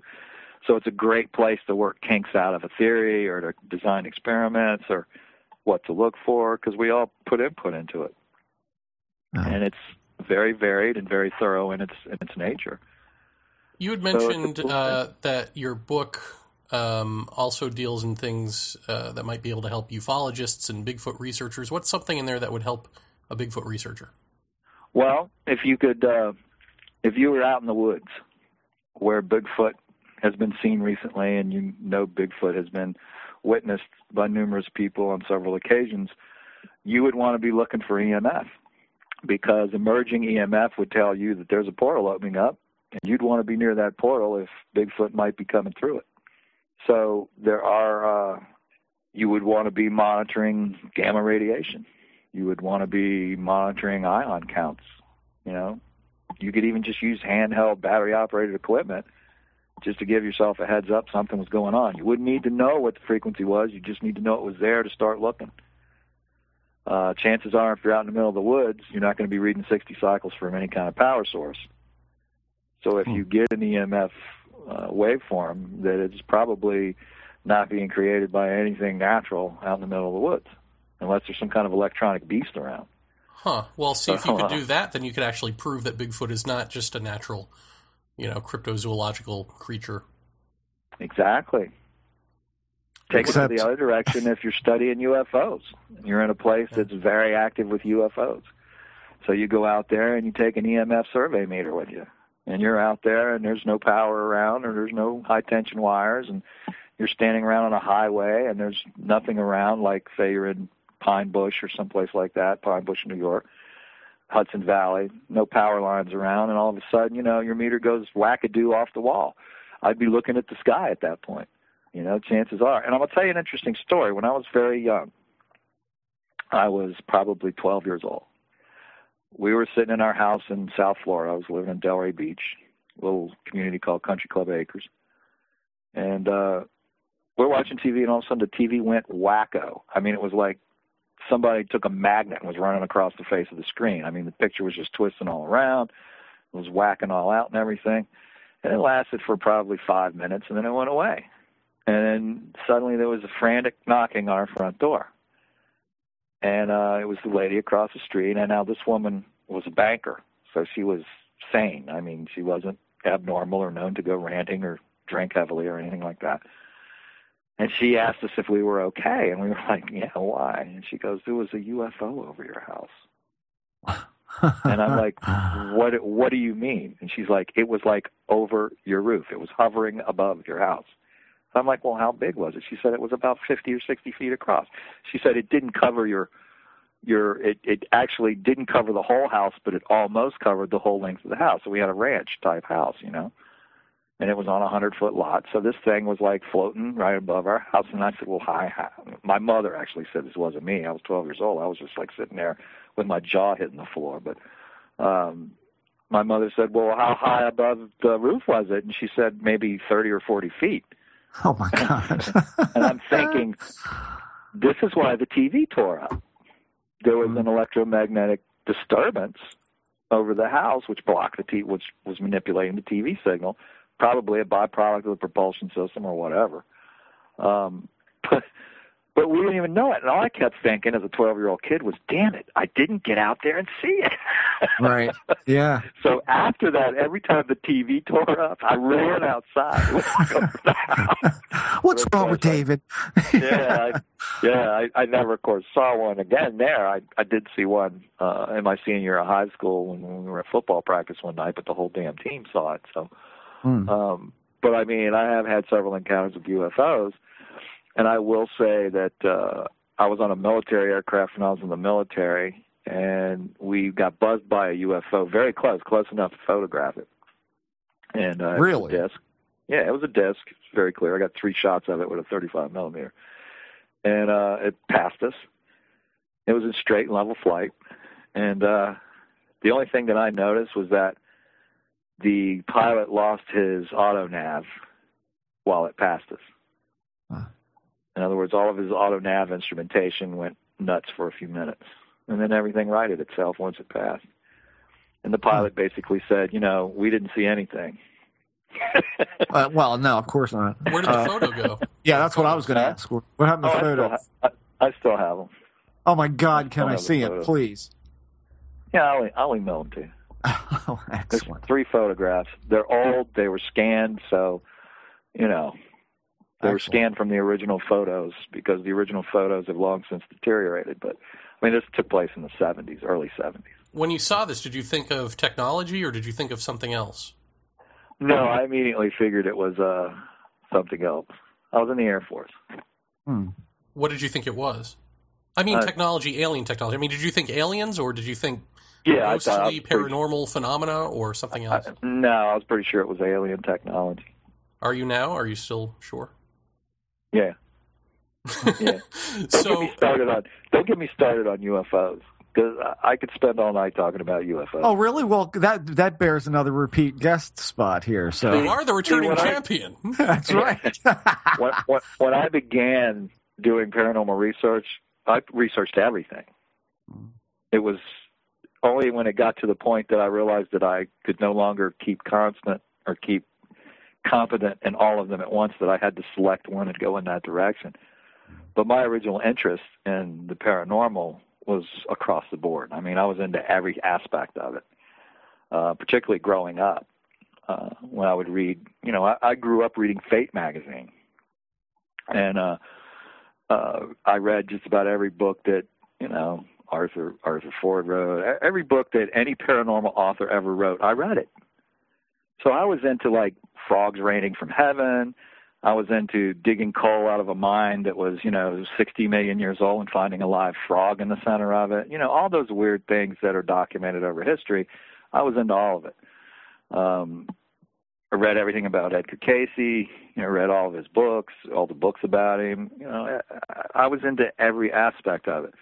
But it became the knowledge base required to do it all became so massive, and before computers were even evident, I reached a point where I was so saturated that I had to say, I can't do this anymore. I've got to select something that I, I'm going to follow, and I'm going to pour my resources into that. And that's when I turned into the haunting thing because I was having a lot of reoccurring experiences with uh, what I would call abnormal environmental differentials. Well, you've heard our show. Uh, you know our take on this stuff. Does it resonate with you, or do you think that everything is compartmentalized? This is aliens. This is Bigfoot. This is shadow people. This Well, is I can tell you. I can tell you about. Uh, I'll tell you a fascinating story, and then I'll let you decide what I think. I have a real good friend. He's dead now, but he was not that old. He died of cancer, but he uh, was about six years older than I am, and I'm 56. But uh, he got his doctorate in materials engineering, what he got his what his thesis was on and what he designed was he designed a material, a composite material that was designed for a rocket nozzle for the Aurora project, the Air Force's space plane. Uh, he designed the material that they made the rocket nozzle out of. Now, this material had to be able to endure the heat of the surface of the sun. Okay? Now, you might ask, how did he create this material? I'll tell you how he created it. a guy in a black suit and sunglasses came into his class, handed him a sheet of paper with all the formulas on it, and he says, This is what your thesis is going to be on, and he left. and he created the material from the formula on the piece of paper. What? And he got credit for creating the material. And yet clearly he did not create it. uh, okay, so did anybody else see this man come into the room? I mean, oh, this stuff happens all the time in colleges and universities across the nation. And it happens to this guy was from India he was an American citizen, but he was highborn in India. He was a Brahma of the Brahma class. But uh, he had been at the university for many, many years, and they finally shamed him into getting his doctorate, and he got it. And how he got it was by inventing this material that he didn't invent, but he got credit as the inventor. But he swore up and down to me. He said, "Here's the piece of paper," and it was a just a plain white piece of paper, and it was you know word processing, you know, as far as it was some computer, you know, inkjet printout. Yeah, uh, typewritten, not handwritten or anything. Right. It was the entire entire formula. It was very complex. And he said, I've never seen anything like this before in my life, but it works. This is it. We made it. So what happened to the Aurora? Well, what word? do you think? Any word on that? Aurora's probably been flying for 20 years now. Yeah. Yeah. Good 20 uh, years now. Yeah, that makes sense. I would say at least 18, yeah. Yeah. I mean, uh, he did this. God, when was this? This was, well, I've been in New Jersey 10 years. And I, yeah, I'd say probably about 20, I'd say 20 years ago, he delivered the material. So, probably about 18 years. You're probably right. It's probably probably been in operation about 18 years because it would probably take it two years of development to finish out the propulsion. Was what you looked at on that paper comprehensible to you, or was it beyond? Um, I'm not really a materials engineer. I mean, the formulas I recognized as formulas, but there were also symbols representing materials and and composites and, and atomic structures and and uh, bits and pieces of it. I understood, but I didn't understand the whole formula because obviously I'm not a materials engineer. There was stuff on there that was you know Chinese to me. So, mm. um, but I think it's fascinating that they have um, one of the byproducts of the uh, uh, Fermilab experimentation with the accelerator at the Fermilab with the collider they have there is they created transparent aluminum. So all know. these things, all these things that we are associating with science fiction, and they're all starting to come true. Well, I'll tell you what I find interesting from that CERN collider is uh, the latest image I saw of particles colliding um, looked an awful lot like the imagery you see uh, heading into a shroom trip. Yep. Uh, anyone want to explain that to me? It's very graphic. Well, yeah. you're seeing a release of um, a large amount of energy, scalar wise, based on you're looking at a, a, subatomic particle collision that's creating a very visual stimulation. So that gives you the idea of the degree of the level of energy being released. And of course, that energy is going to manifest by altering the environment dramatically. You're hmm. actually instantaneously ionizing millions of, of atoms when that collision occurs, and it's leaving a very graphic display, light show. Well, I guess maybe at this point, uh, we'll just give you an option to come back and talk about UFOs or talk to us for another two hours uh, right now. these are these are your only options. now we got to have you well, back on to talk about UFOs. I mean, come on, that's well, I can go back and talk about you know the little that I know about it. You know. Oh, I, I think there's a, a lot more there, Rountree, that you're not telling us.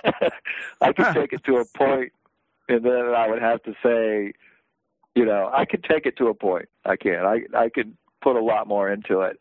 I just have to throw it out like it's a supposition. That's all. well, that's okay. God damn, that's all we do around here. I mean, yeah. But I mean, you know, I I have had some experiences in the Air Force that uh, have led me to believe that there's a whole lot more going on. For example, the the flying triangles. Yeah. Those are not alien devices at all. Yeah, we've supposed that on this show. Those yeah, are those those are our devices. Um, and I've had confirmation that there are devices from several people who would know. So wow, okay. Um, um, and and if you'll notice, those things never fly fast. Ten, tend not always, to. Yeah, most reports, I think. Yeah, they're always just kind of loping along up there. So yeah, yeah. Um, but there's a reason for that. They're they're a different sort of thing. You know, they're basically uh, they are designed to be surveillance type uh, vehicles. So. Huh. Huh. Well, then you'd think they wouldn't get caught. Oh, I, I they do things on purpose. Nothing. When you see something, it's because they don't care if you see it. Well, yeah. I what mean, happens? what happens when people see these things? Do they say, "Oh, hey, there's an Air Force, uh, whatever, flying platform"? No, they say alien. No, they and say that's, the that's point. a UFO. Right. right. Well, uh, well, and this is this is exactly it. I mean, and this is the discussion I'd like to have with you next time, which is, uh, you know, pre- pretty much what I had said to some people on a mailing list I'm on is that, uh, you know, the the extraterrestrial hypothesis for UFOs to me is, I mean, we can't take it off the table. I'll put it to you that way. Oh no, there is technology. For example, our stealth technology. Mm-hmm. Our ste- stealth technology just kind of appeared. Yeah, yeah, yeah. Yeah, I mean there is there is weird stuff like that that I can say. Okay, there are. I mean, well, we had Travis Walton on the show. Uh, yeah, some, I mean, one day we did not have stealth material, and then suddenly the next day we did. You know. Yeah, uh, I, and, I, don't. Uh, I don't doubt that there's a potential out there for the ETH to be a viable theory, and it can't well, be. There, there is there is a transfer of technology that is, that has. Well, wait a second. Uh, how would we know? How would we know that that happened with stealth technology? Because it would be secret until such time that it isn't secret. So it Well, would appear to us that it just showed up overnight. You have you have to look at the technology that came out of the Skunk Works and when it came out. The Skunk Works was the highest level of our technology for aircraft, highest level. Anything that came out of the Skunk Works was top technology when it rolled off the floor. All right, the SR-71 rolled off the floor in 1961 and was announced in 1964 by President Lyndon Johnson. So it had been operating for some time once it was announced. Uh, the next thing that rolled out of the Skunk Works, uh, besides the U2, which was before that, but the next thing that rolled out was the SR, or not the SR, the um, the F-117 stealth fighter. Yeah. And of course, that was tested at Groom Lake Air Force Base in Nevada, which of course is Area 51. That was the test bed for that, and the B-2 stealth bomber was also tested, test operated there. I mean, that's where we test our secret aircraft before they become known to the public, and that's where they operate out of.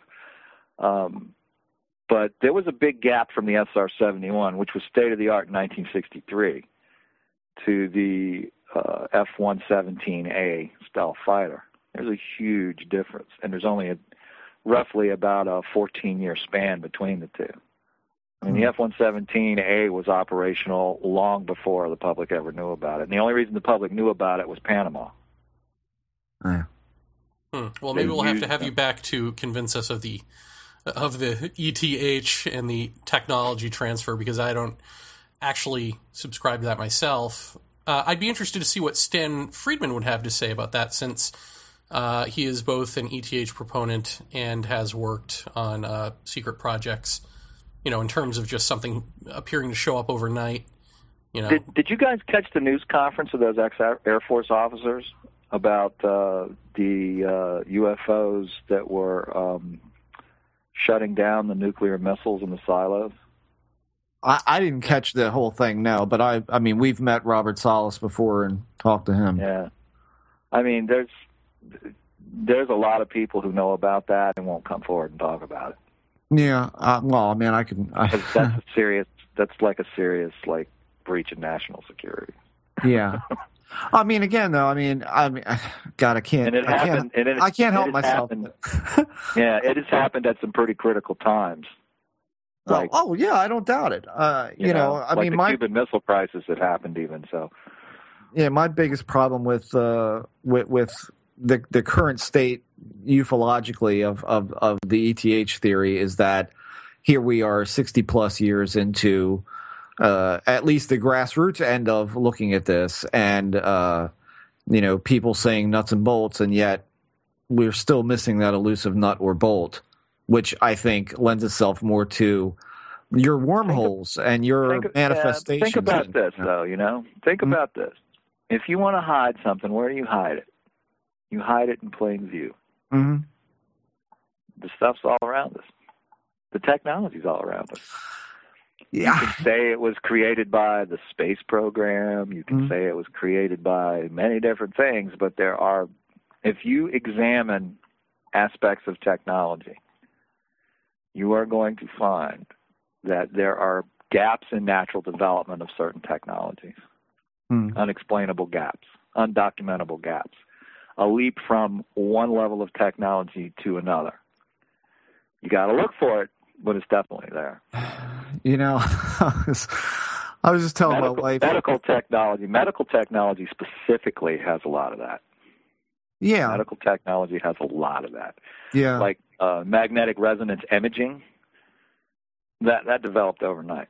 Yeah, well, I, you know what? It's odd that you should mention that because I have a brother-in-law who is a medical technician, and uh, well, he's head of his department for medical technician. He's gone the whole gambit from the ladder bottom rung up, Yeah. and uh, and he has said to me a couple of times that this stuff has taken quantum leaps just since he's been in Yeah. that field. He said, "I Oh, can't yeah. believe what we're looking at as compared to what we had 15 years ago." Um, You know, and and I got to say. Uh, uh, I, I just bought one of the new, uh, well, iPhone, but it's just the uh, the iPod Touch. Uh, and, and I'm talking to my wife, and I said, you know, what was it? We were in the condo, we were newly married, we were watching Star Trek Next Generation, and everybody's walking around with these little things called pads, and now we have Mm-hmm. Them. we got them. yeah, now we got I mean, it's just it's beyond bizarre. I mean, I don't And know. look at- Again, look at I the- can't look at the contribute anything to aliens, but you know, uh, Well, look at the apps. Look at the apps that we have for like. I have an iTouch too. I've got like four or five apps that I use on investigations. I mean, I've got a seismograph app. I've got a a uh, gravitational. It's like a G meter app where I can read uh, gravity on three axes right. to check for gravity fluctuations. I mean, there's there's all kinds of apps that you could put on these things to turn them into a scientific instrument. Well, what do you think about that Ghost Radar app? That's bullshit. that you know what that is? Sorry, if you look at it if, if, if you look at it it clearly tells you that it's an emulator and what it does is, is it emulates based off the carrier frequency it's receiving for the carrier Uh-huh. i mean think about a cell phone or, or something that's dealing with wi-fi how are you going to quantify measuring emf if it's getting its information through emf you know it's always receiving emf Yeah.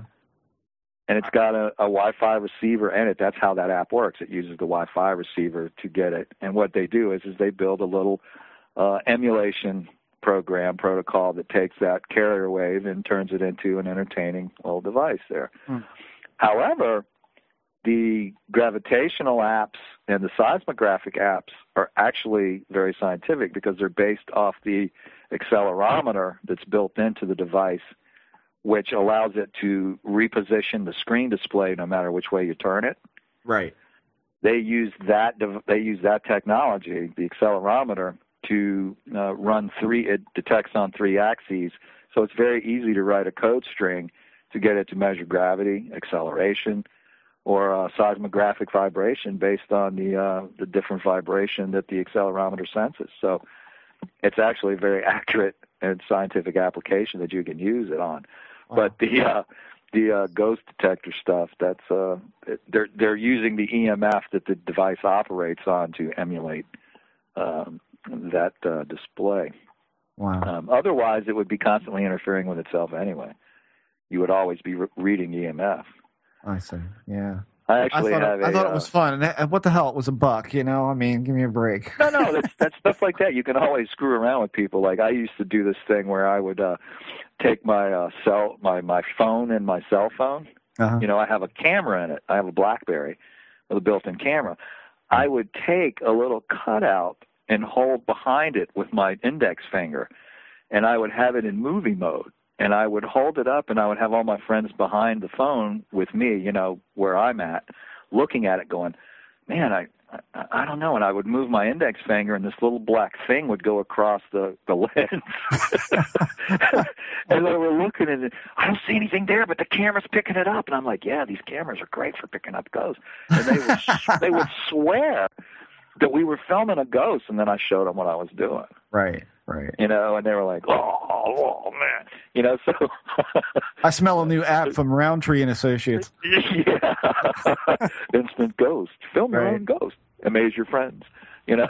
Yeah, exactly. But uh, you know, it's fun to do stuff with technology. But on the other hand, technology is our greatest tool if we learn how to use it properly, and uh, Yeah. that's what the book's all about. Well, tell everyone where they can get the book and where they can uh, come find you on the net. You can actually get links to where the book is from my website on the front page. There's a big old picture of the cover of the book. Uh, uh, my website's www.spinvestigations.org.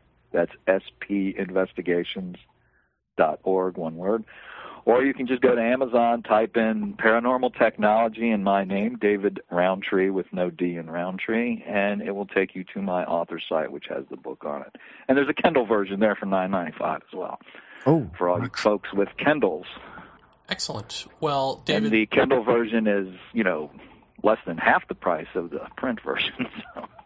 thank you very much for coming on the show and, and actually doing, geez, almost uh, the length of two shows. Well, Yeah. you know what? It's always fun talking to you guys. yeah, You You never well. know where we're you never know where we're going to go. that's great. Great. thank you, thank you, and we'll have you back for UFOs. Uh, that'll probably be a boxing match, but it'll be fun. Hey, it's always fun. Hey, it's all speculation, right? That's right. That's right. It is fun. It is fun. Yeah. All right, David. Thanks very much, That's my man. the- Food for thought. Thank you. This is Mark Nesbitt. I wrote The Ghosts of Gettysburg. You are listening to Paratopia with Jeff and Jeremy.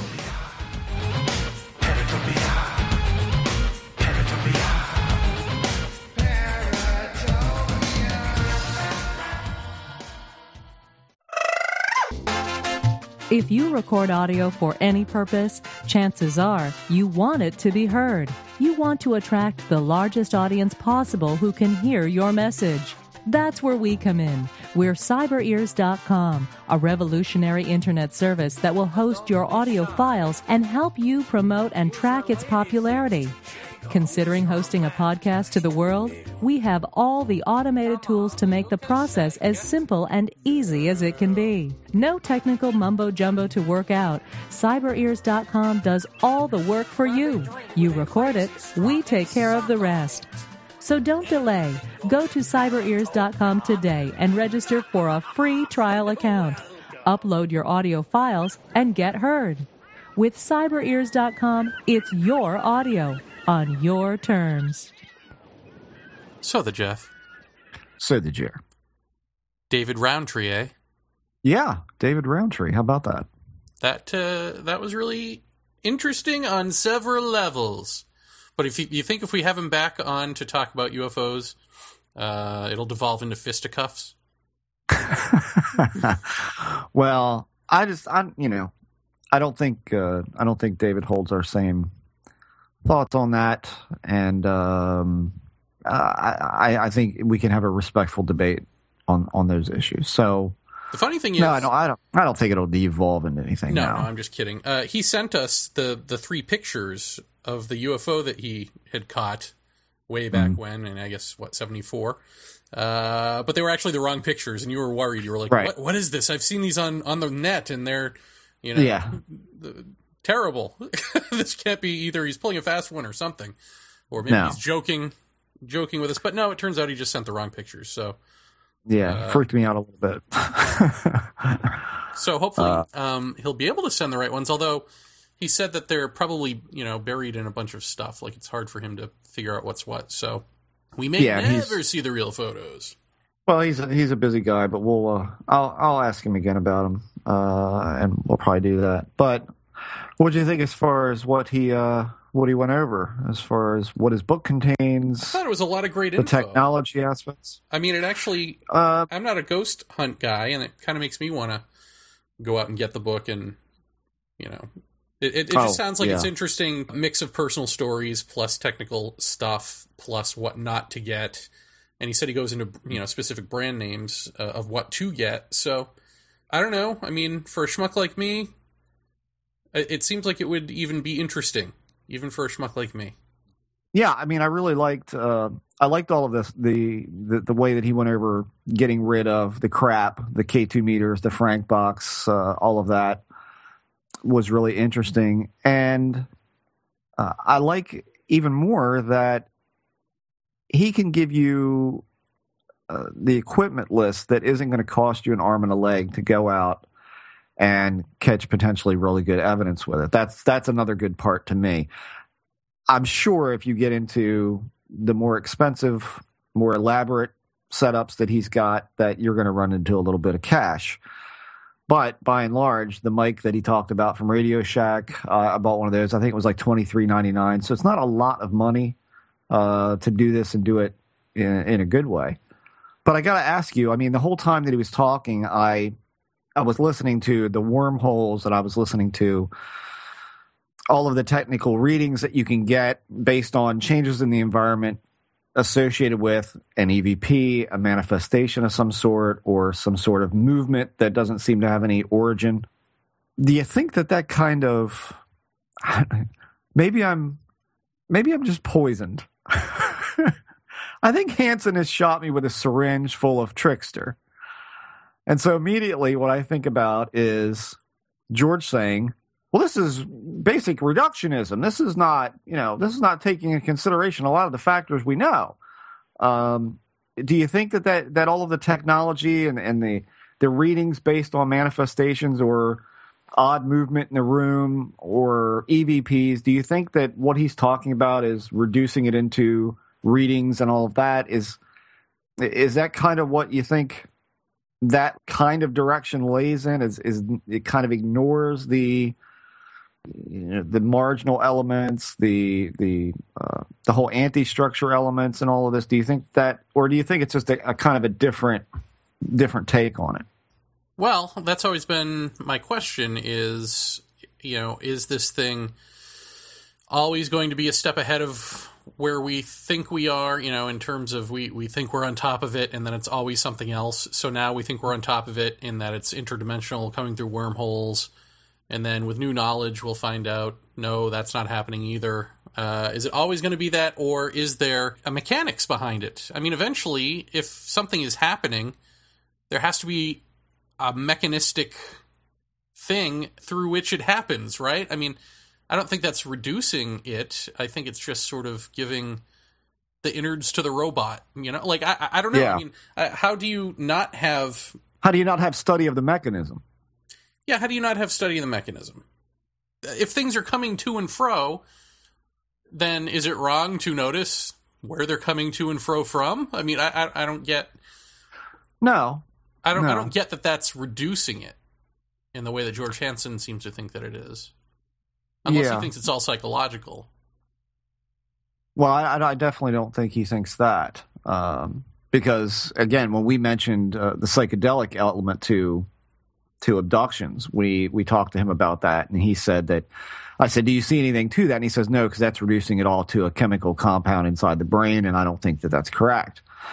Uh, so I don't think that he thinks of that as, a psychological. We need to get George back on maybe to talk about that, but um, you know, I was just wondering, you know, how much how much attention is paid in the technological circles uh, and in the documentation circles of evidence of looking for ghosts or looking for uh, EVP. I, I mean, I find it interesting that they can now uh, that David essentially can pinpoint where an EVP is originating from in the room. I think that's fascinating. Um, I don't. I don't know. I'm suspicious of that stuff. I will say. Really. Yeah, I mean, I feel like he had uh, too many answers, and it's like, well, if the, I mean, just my my natural skepticism comes into play, where it's like, well, if you really do have these answers, shouldn't we be more on top of this than we are by now? Shouldn't all of science be into this by now, and not just like a think tank of people sort of hashing out the science that might be behind this. I mean, that seems like Yeah. a pretty big claim to have. We can pinpoint where exactly this is coming from. Well, I mean, I think uh, you know it's the same old thing. I mean, we can say all we want that that science is becoming more interested in this. I mean, there may be some edge scientists that are involved in this and are interested in it, and, and even might be advising uh, some of the more serious people like David Rountree. But I mean, overall, I think the whole subject is still mighty damn taboo. I think, regardless of what evidence you've got, uh, science is always going to ignore it just by virtue of what it's connected to.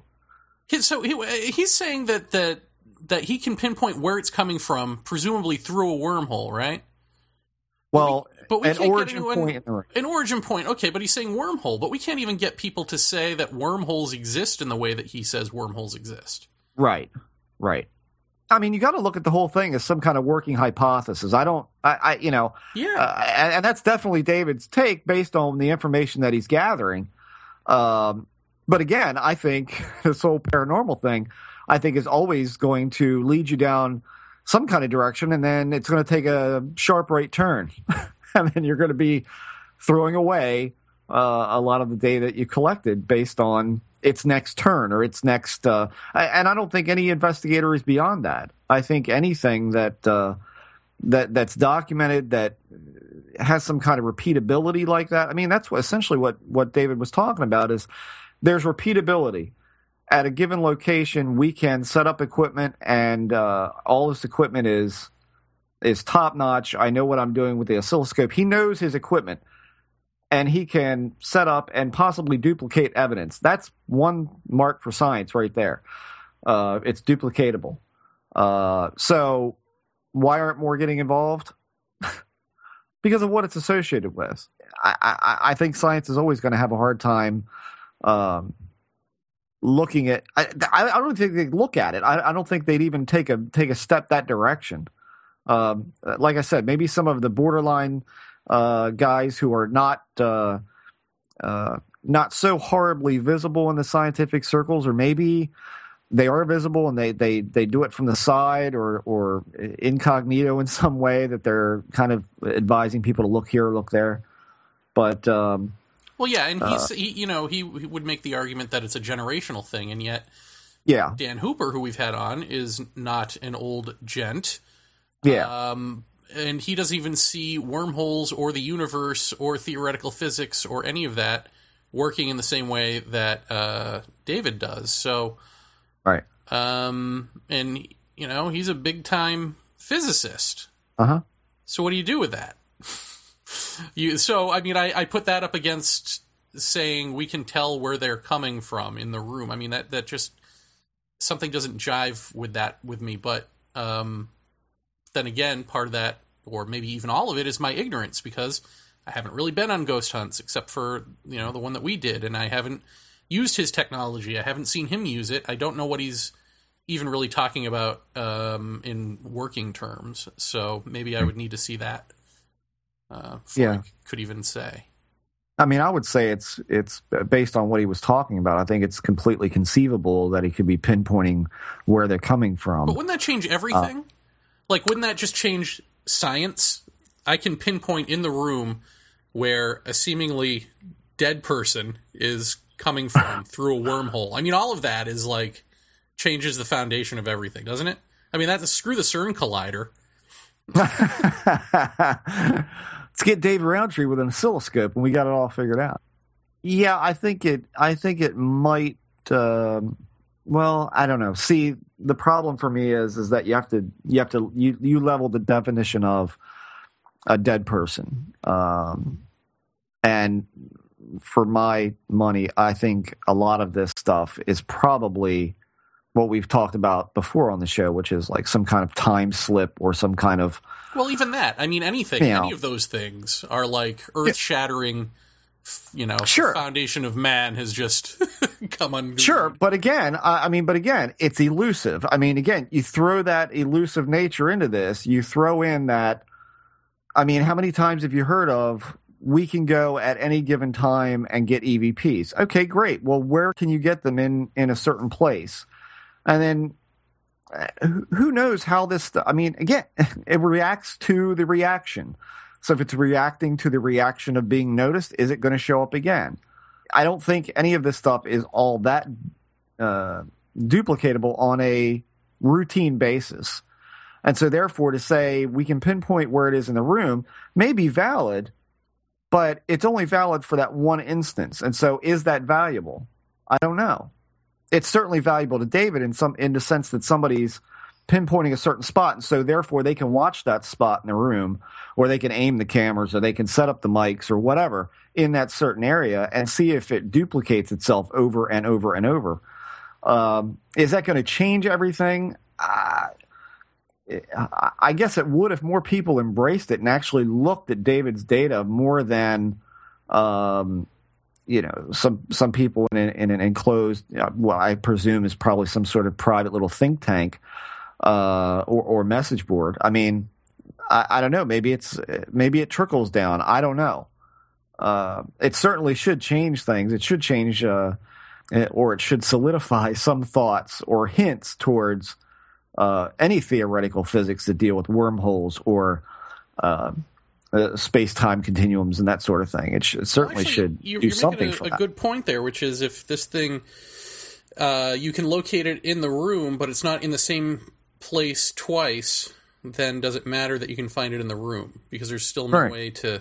It's not like you've just located the telephone line to the other side. Right, right. You can't And like David says, wide. You can't, you know, you can't control it. right? Uh, and, and like David said, these things, uh, the wormholes form, and then they can destabilize at any minute. It's they're they're a complete they're an anomaly alone, all by themselves. I mean, how do you stabilize something like that? How do you locate something like that? How do you identify? It's it seems to be a completely random generation of some kind of phenomena that's allowing this stuff to be recorded. Now he talked even more about we're working on something that could possibly generate some kind of field that will either uh, cause a wormhole or attract something like that. I mean, again, when you get, start getting into that direction, that's where you lose me um, because I don't, I don't understand how we can do that if we don't know what it is to begin with. and and I hope everybody got the poltergeist joke in there that uh, you know let's not have to uh, pull you through the closet and down through the, the ceiling on a rope. Um, that's where I kind of like went really. How would you generate something like that? I, I guess, but just by generating environmental readings right before an event, I suppose if you could duplicate those room environment points in some kind of data set, then you could possibly have the same thing happen again. Maybe that's what it's about. But um, yeah, it would sure change everything. You know, if you could, if you got a pipeline to uh, to elsewhere, that would be pretty interesting. Especially if you could duplicate it on a routine basis. Bills. Um, now we're cutting short this week because the, the episode ran so long. So maybe Yeah. we should switch gears and, um, well, once again, thank you, David Rountree, Yes, thank you, David. uh, for giving us so much of your time. That was great. And of course, he'll be back. He'll be back. Um, So Jeremy, so Jeff, see see how that works. what? Well, You'll I notice- I wasn't expecting you to say so, Jeremy. So Jeremy, Okay. That's okay. Uh, so Jeremy, if you if you look uh, at paratopia.net this week, everyone I'm sure has noticed the message board color change. There is now a website for Paratopia. Yay! Yay. After what? Almost two years, we That's have a right. website. It was worth the wait, though. It's cool. It, yeah, it came out really good, and uh, Kudos to you, my friend. Thank you. And uh, and if if you go there, you'll see that uh, Jeremy has his vlog set up. My blog is set up, which I think I may convert to a vlog after seeing what kind of fun Jeremy has with video, and it looks like fun indeed. So I'll probably do that as well. Uh, there also is the link to our message board, and there is also a chat room in there, which I think we may do some kind of I don't know scheduled chats at some point in the future. Uh, but for now, everybody can go in there on a, on an appointed night. Set your own night up to go in there with your buddies and uh, and talk shop about Paratopia and what we covered on the show. There's also a running news feed. That's correct. On the right hand side, you'll see a running news feed, uh, some of our sponsor links, and uh, a very modest amount of advertisement, which we're not charging for. It's just it's just there. yeah. So by sponsor links, you mean just people we're kind of just friends people we know. Yeah, exactly. And then uh, I guess the big announcement that we've been avoiding now for weeks is good night, everybody. Now is Well played, sir. Well played. is that um, at the the behest of many of our listeners. Yes, that's right. You asked for it. Well, we're going to give it to you. Premium content is coming within the next couple of weeks. Dun dun dun. Dun, dun, dun. Uh, and many people have asked for this, and hell, we see it as a way to fund uh, a lot of things that we want to do, namely, well, the website expansion, which we want to do more message boards. We want to do more um, interactive stuff like video. Jeremy has video projects he wants to do. You know what, Jeff? Don't give it all away. Don't give it all away. Let's Uh, unroll. Let's unroll our. Quiet, Jer, hold me back. let's let's unroll our ideas throughout the weeks. Well, yeah, I mean, there's going to be a lot. It's going to be a lot of content. So you're going to be able to buy episodes. Uh, well, let's let's make this the, uh, uh, the the first thought. All of the episodes we've already done will always be free to everyone, bar none, and you can see them all in our archives list on paratopia.net. Just click archives at the top; it'll take you to all of the shows from episode one on from the point that we say we're going to premium content, which will be in the next couple of weeks, uh, you will be able to buy uh, singular episodes if you don't want to subscribe for a month, or you can subscribe for a month. And with that month, you also get essentially a private message board for only premium content subscribers, where Jeremy and I will be spending the majority of our time uh, talking to listeners. So, uh, there's that at the start, but we've got other things in the works for premium content, folks. Don't tell them, Jeff. Don't tell them. Okay. But it's cool, and I think you guys will dig it. So, all these things are coming up. Anything you wanted to talk about as far as premium content goes, Jer? Well, Jeff, I'm glad you asked. Um, as everyone knows, we had changed the format to listener generated shows, um, which a few people did, but not as many as we had liked or No. hoped. Um, because you want us to do these shows. That's the message I'm getting.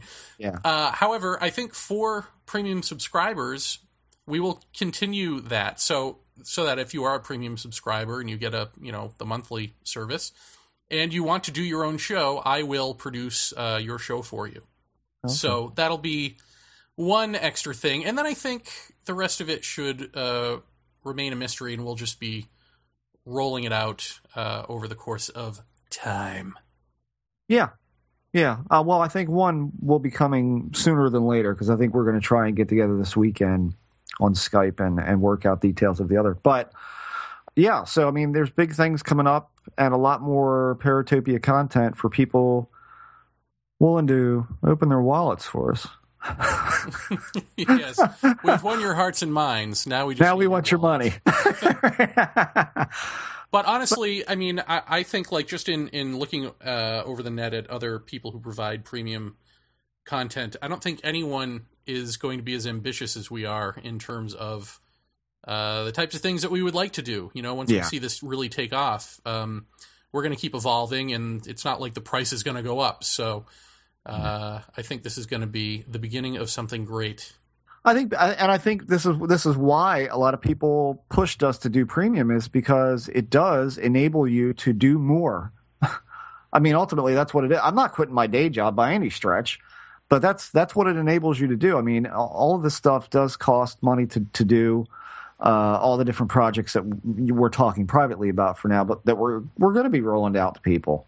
So you know, I think that's going to enable us to provide more stuff and do more things with listeners, like trips and all that sort of thing. So, um, so yeah, keep uh, keep tuned in, and uh, we'll give you more data on that uh, probably next week, right? That sounds uh, sounds good. Yeah. Excellent. Well, for now, I'm Jeremy Vaeni, And I'm Jeff Ritzmann, and we're signing off. Good night, and good luck. and thank you again, David Rountree. Oh yes, thanks, Dave. The end. Bye.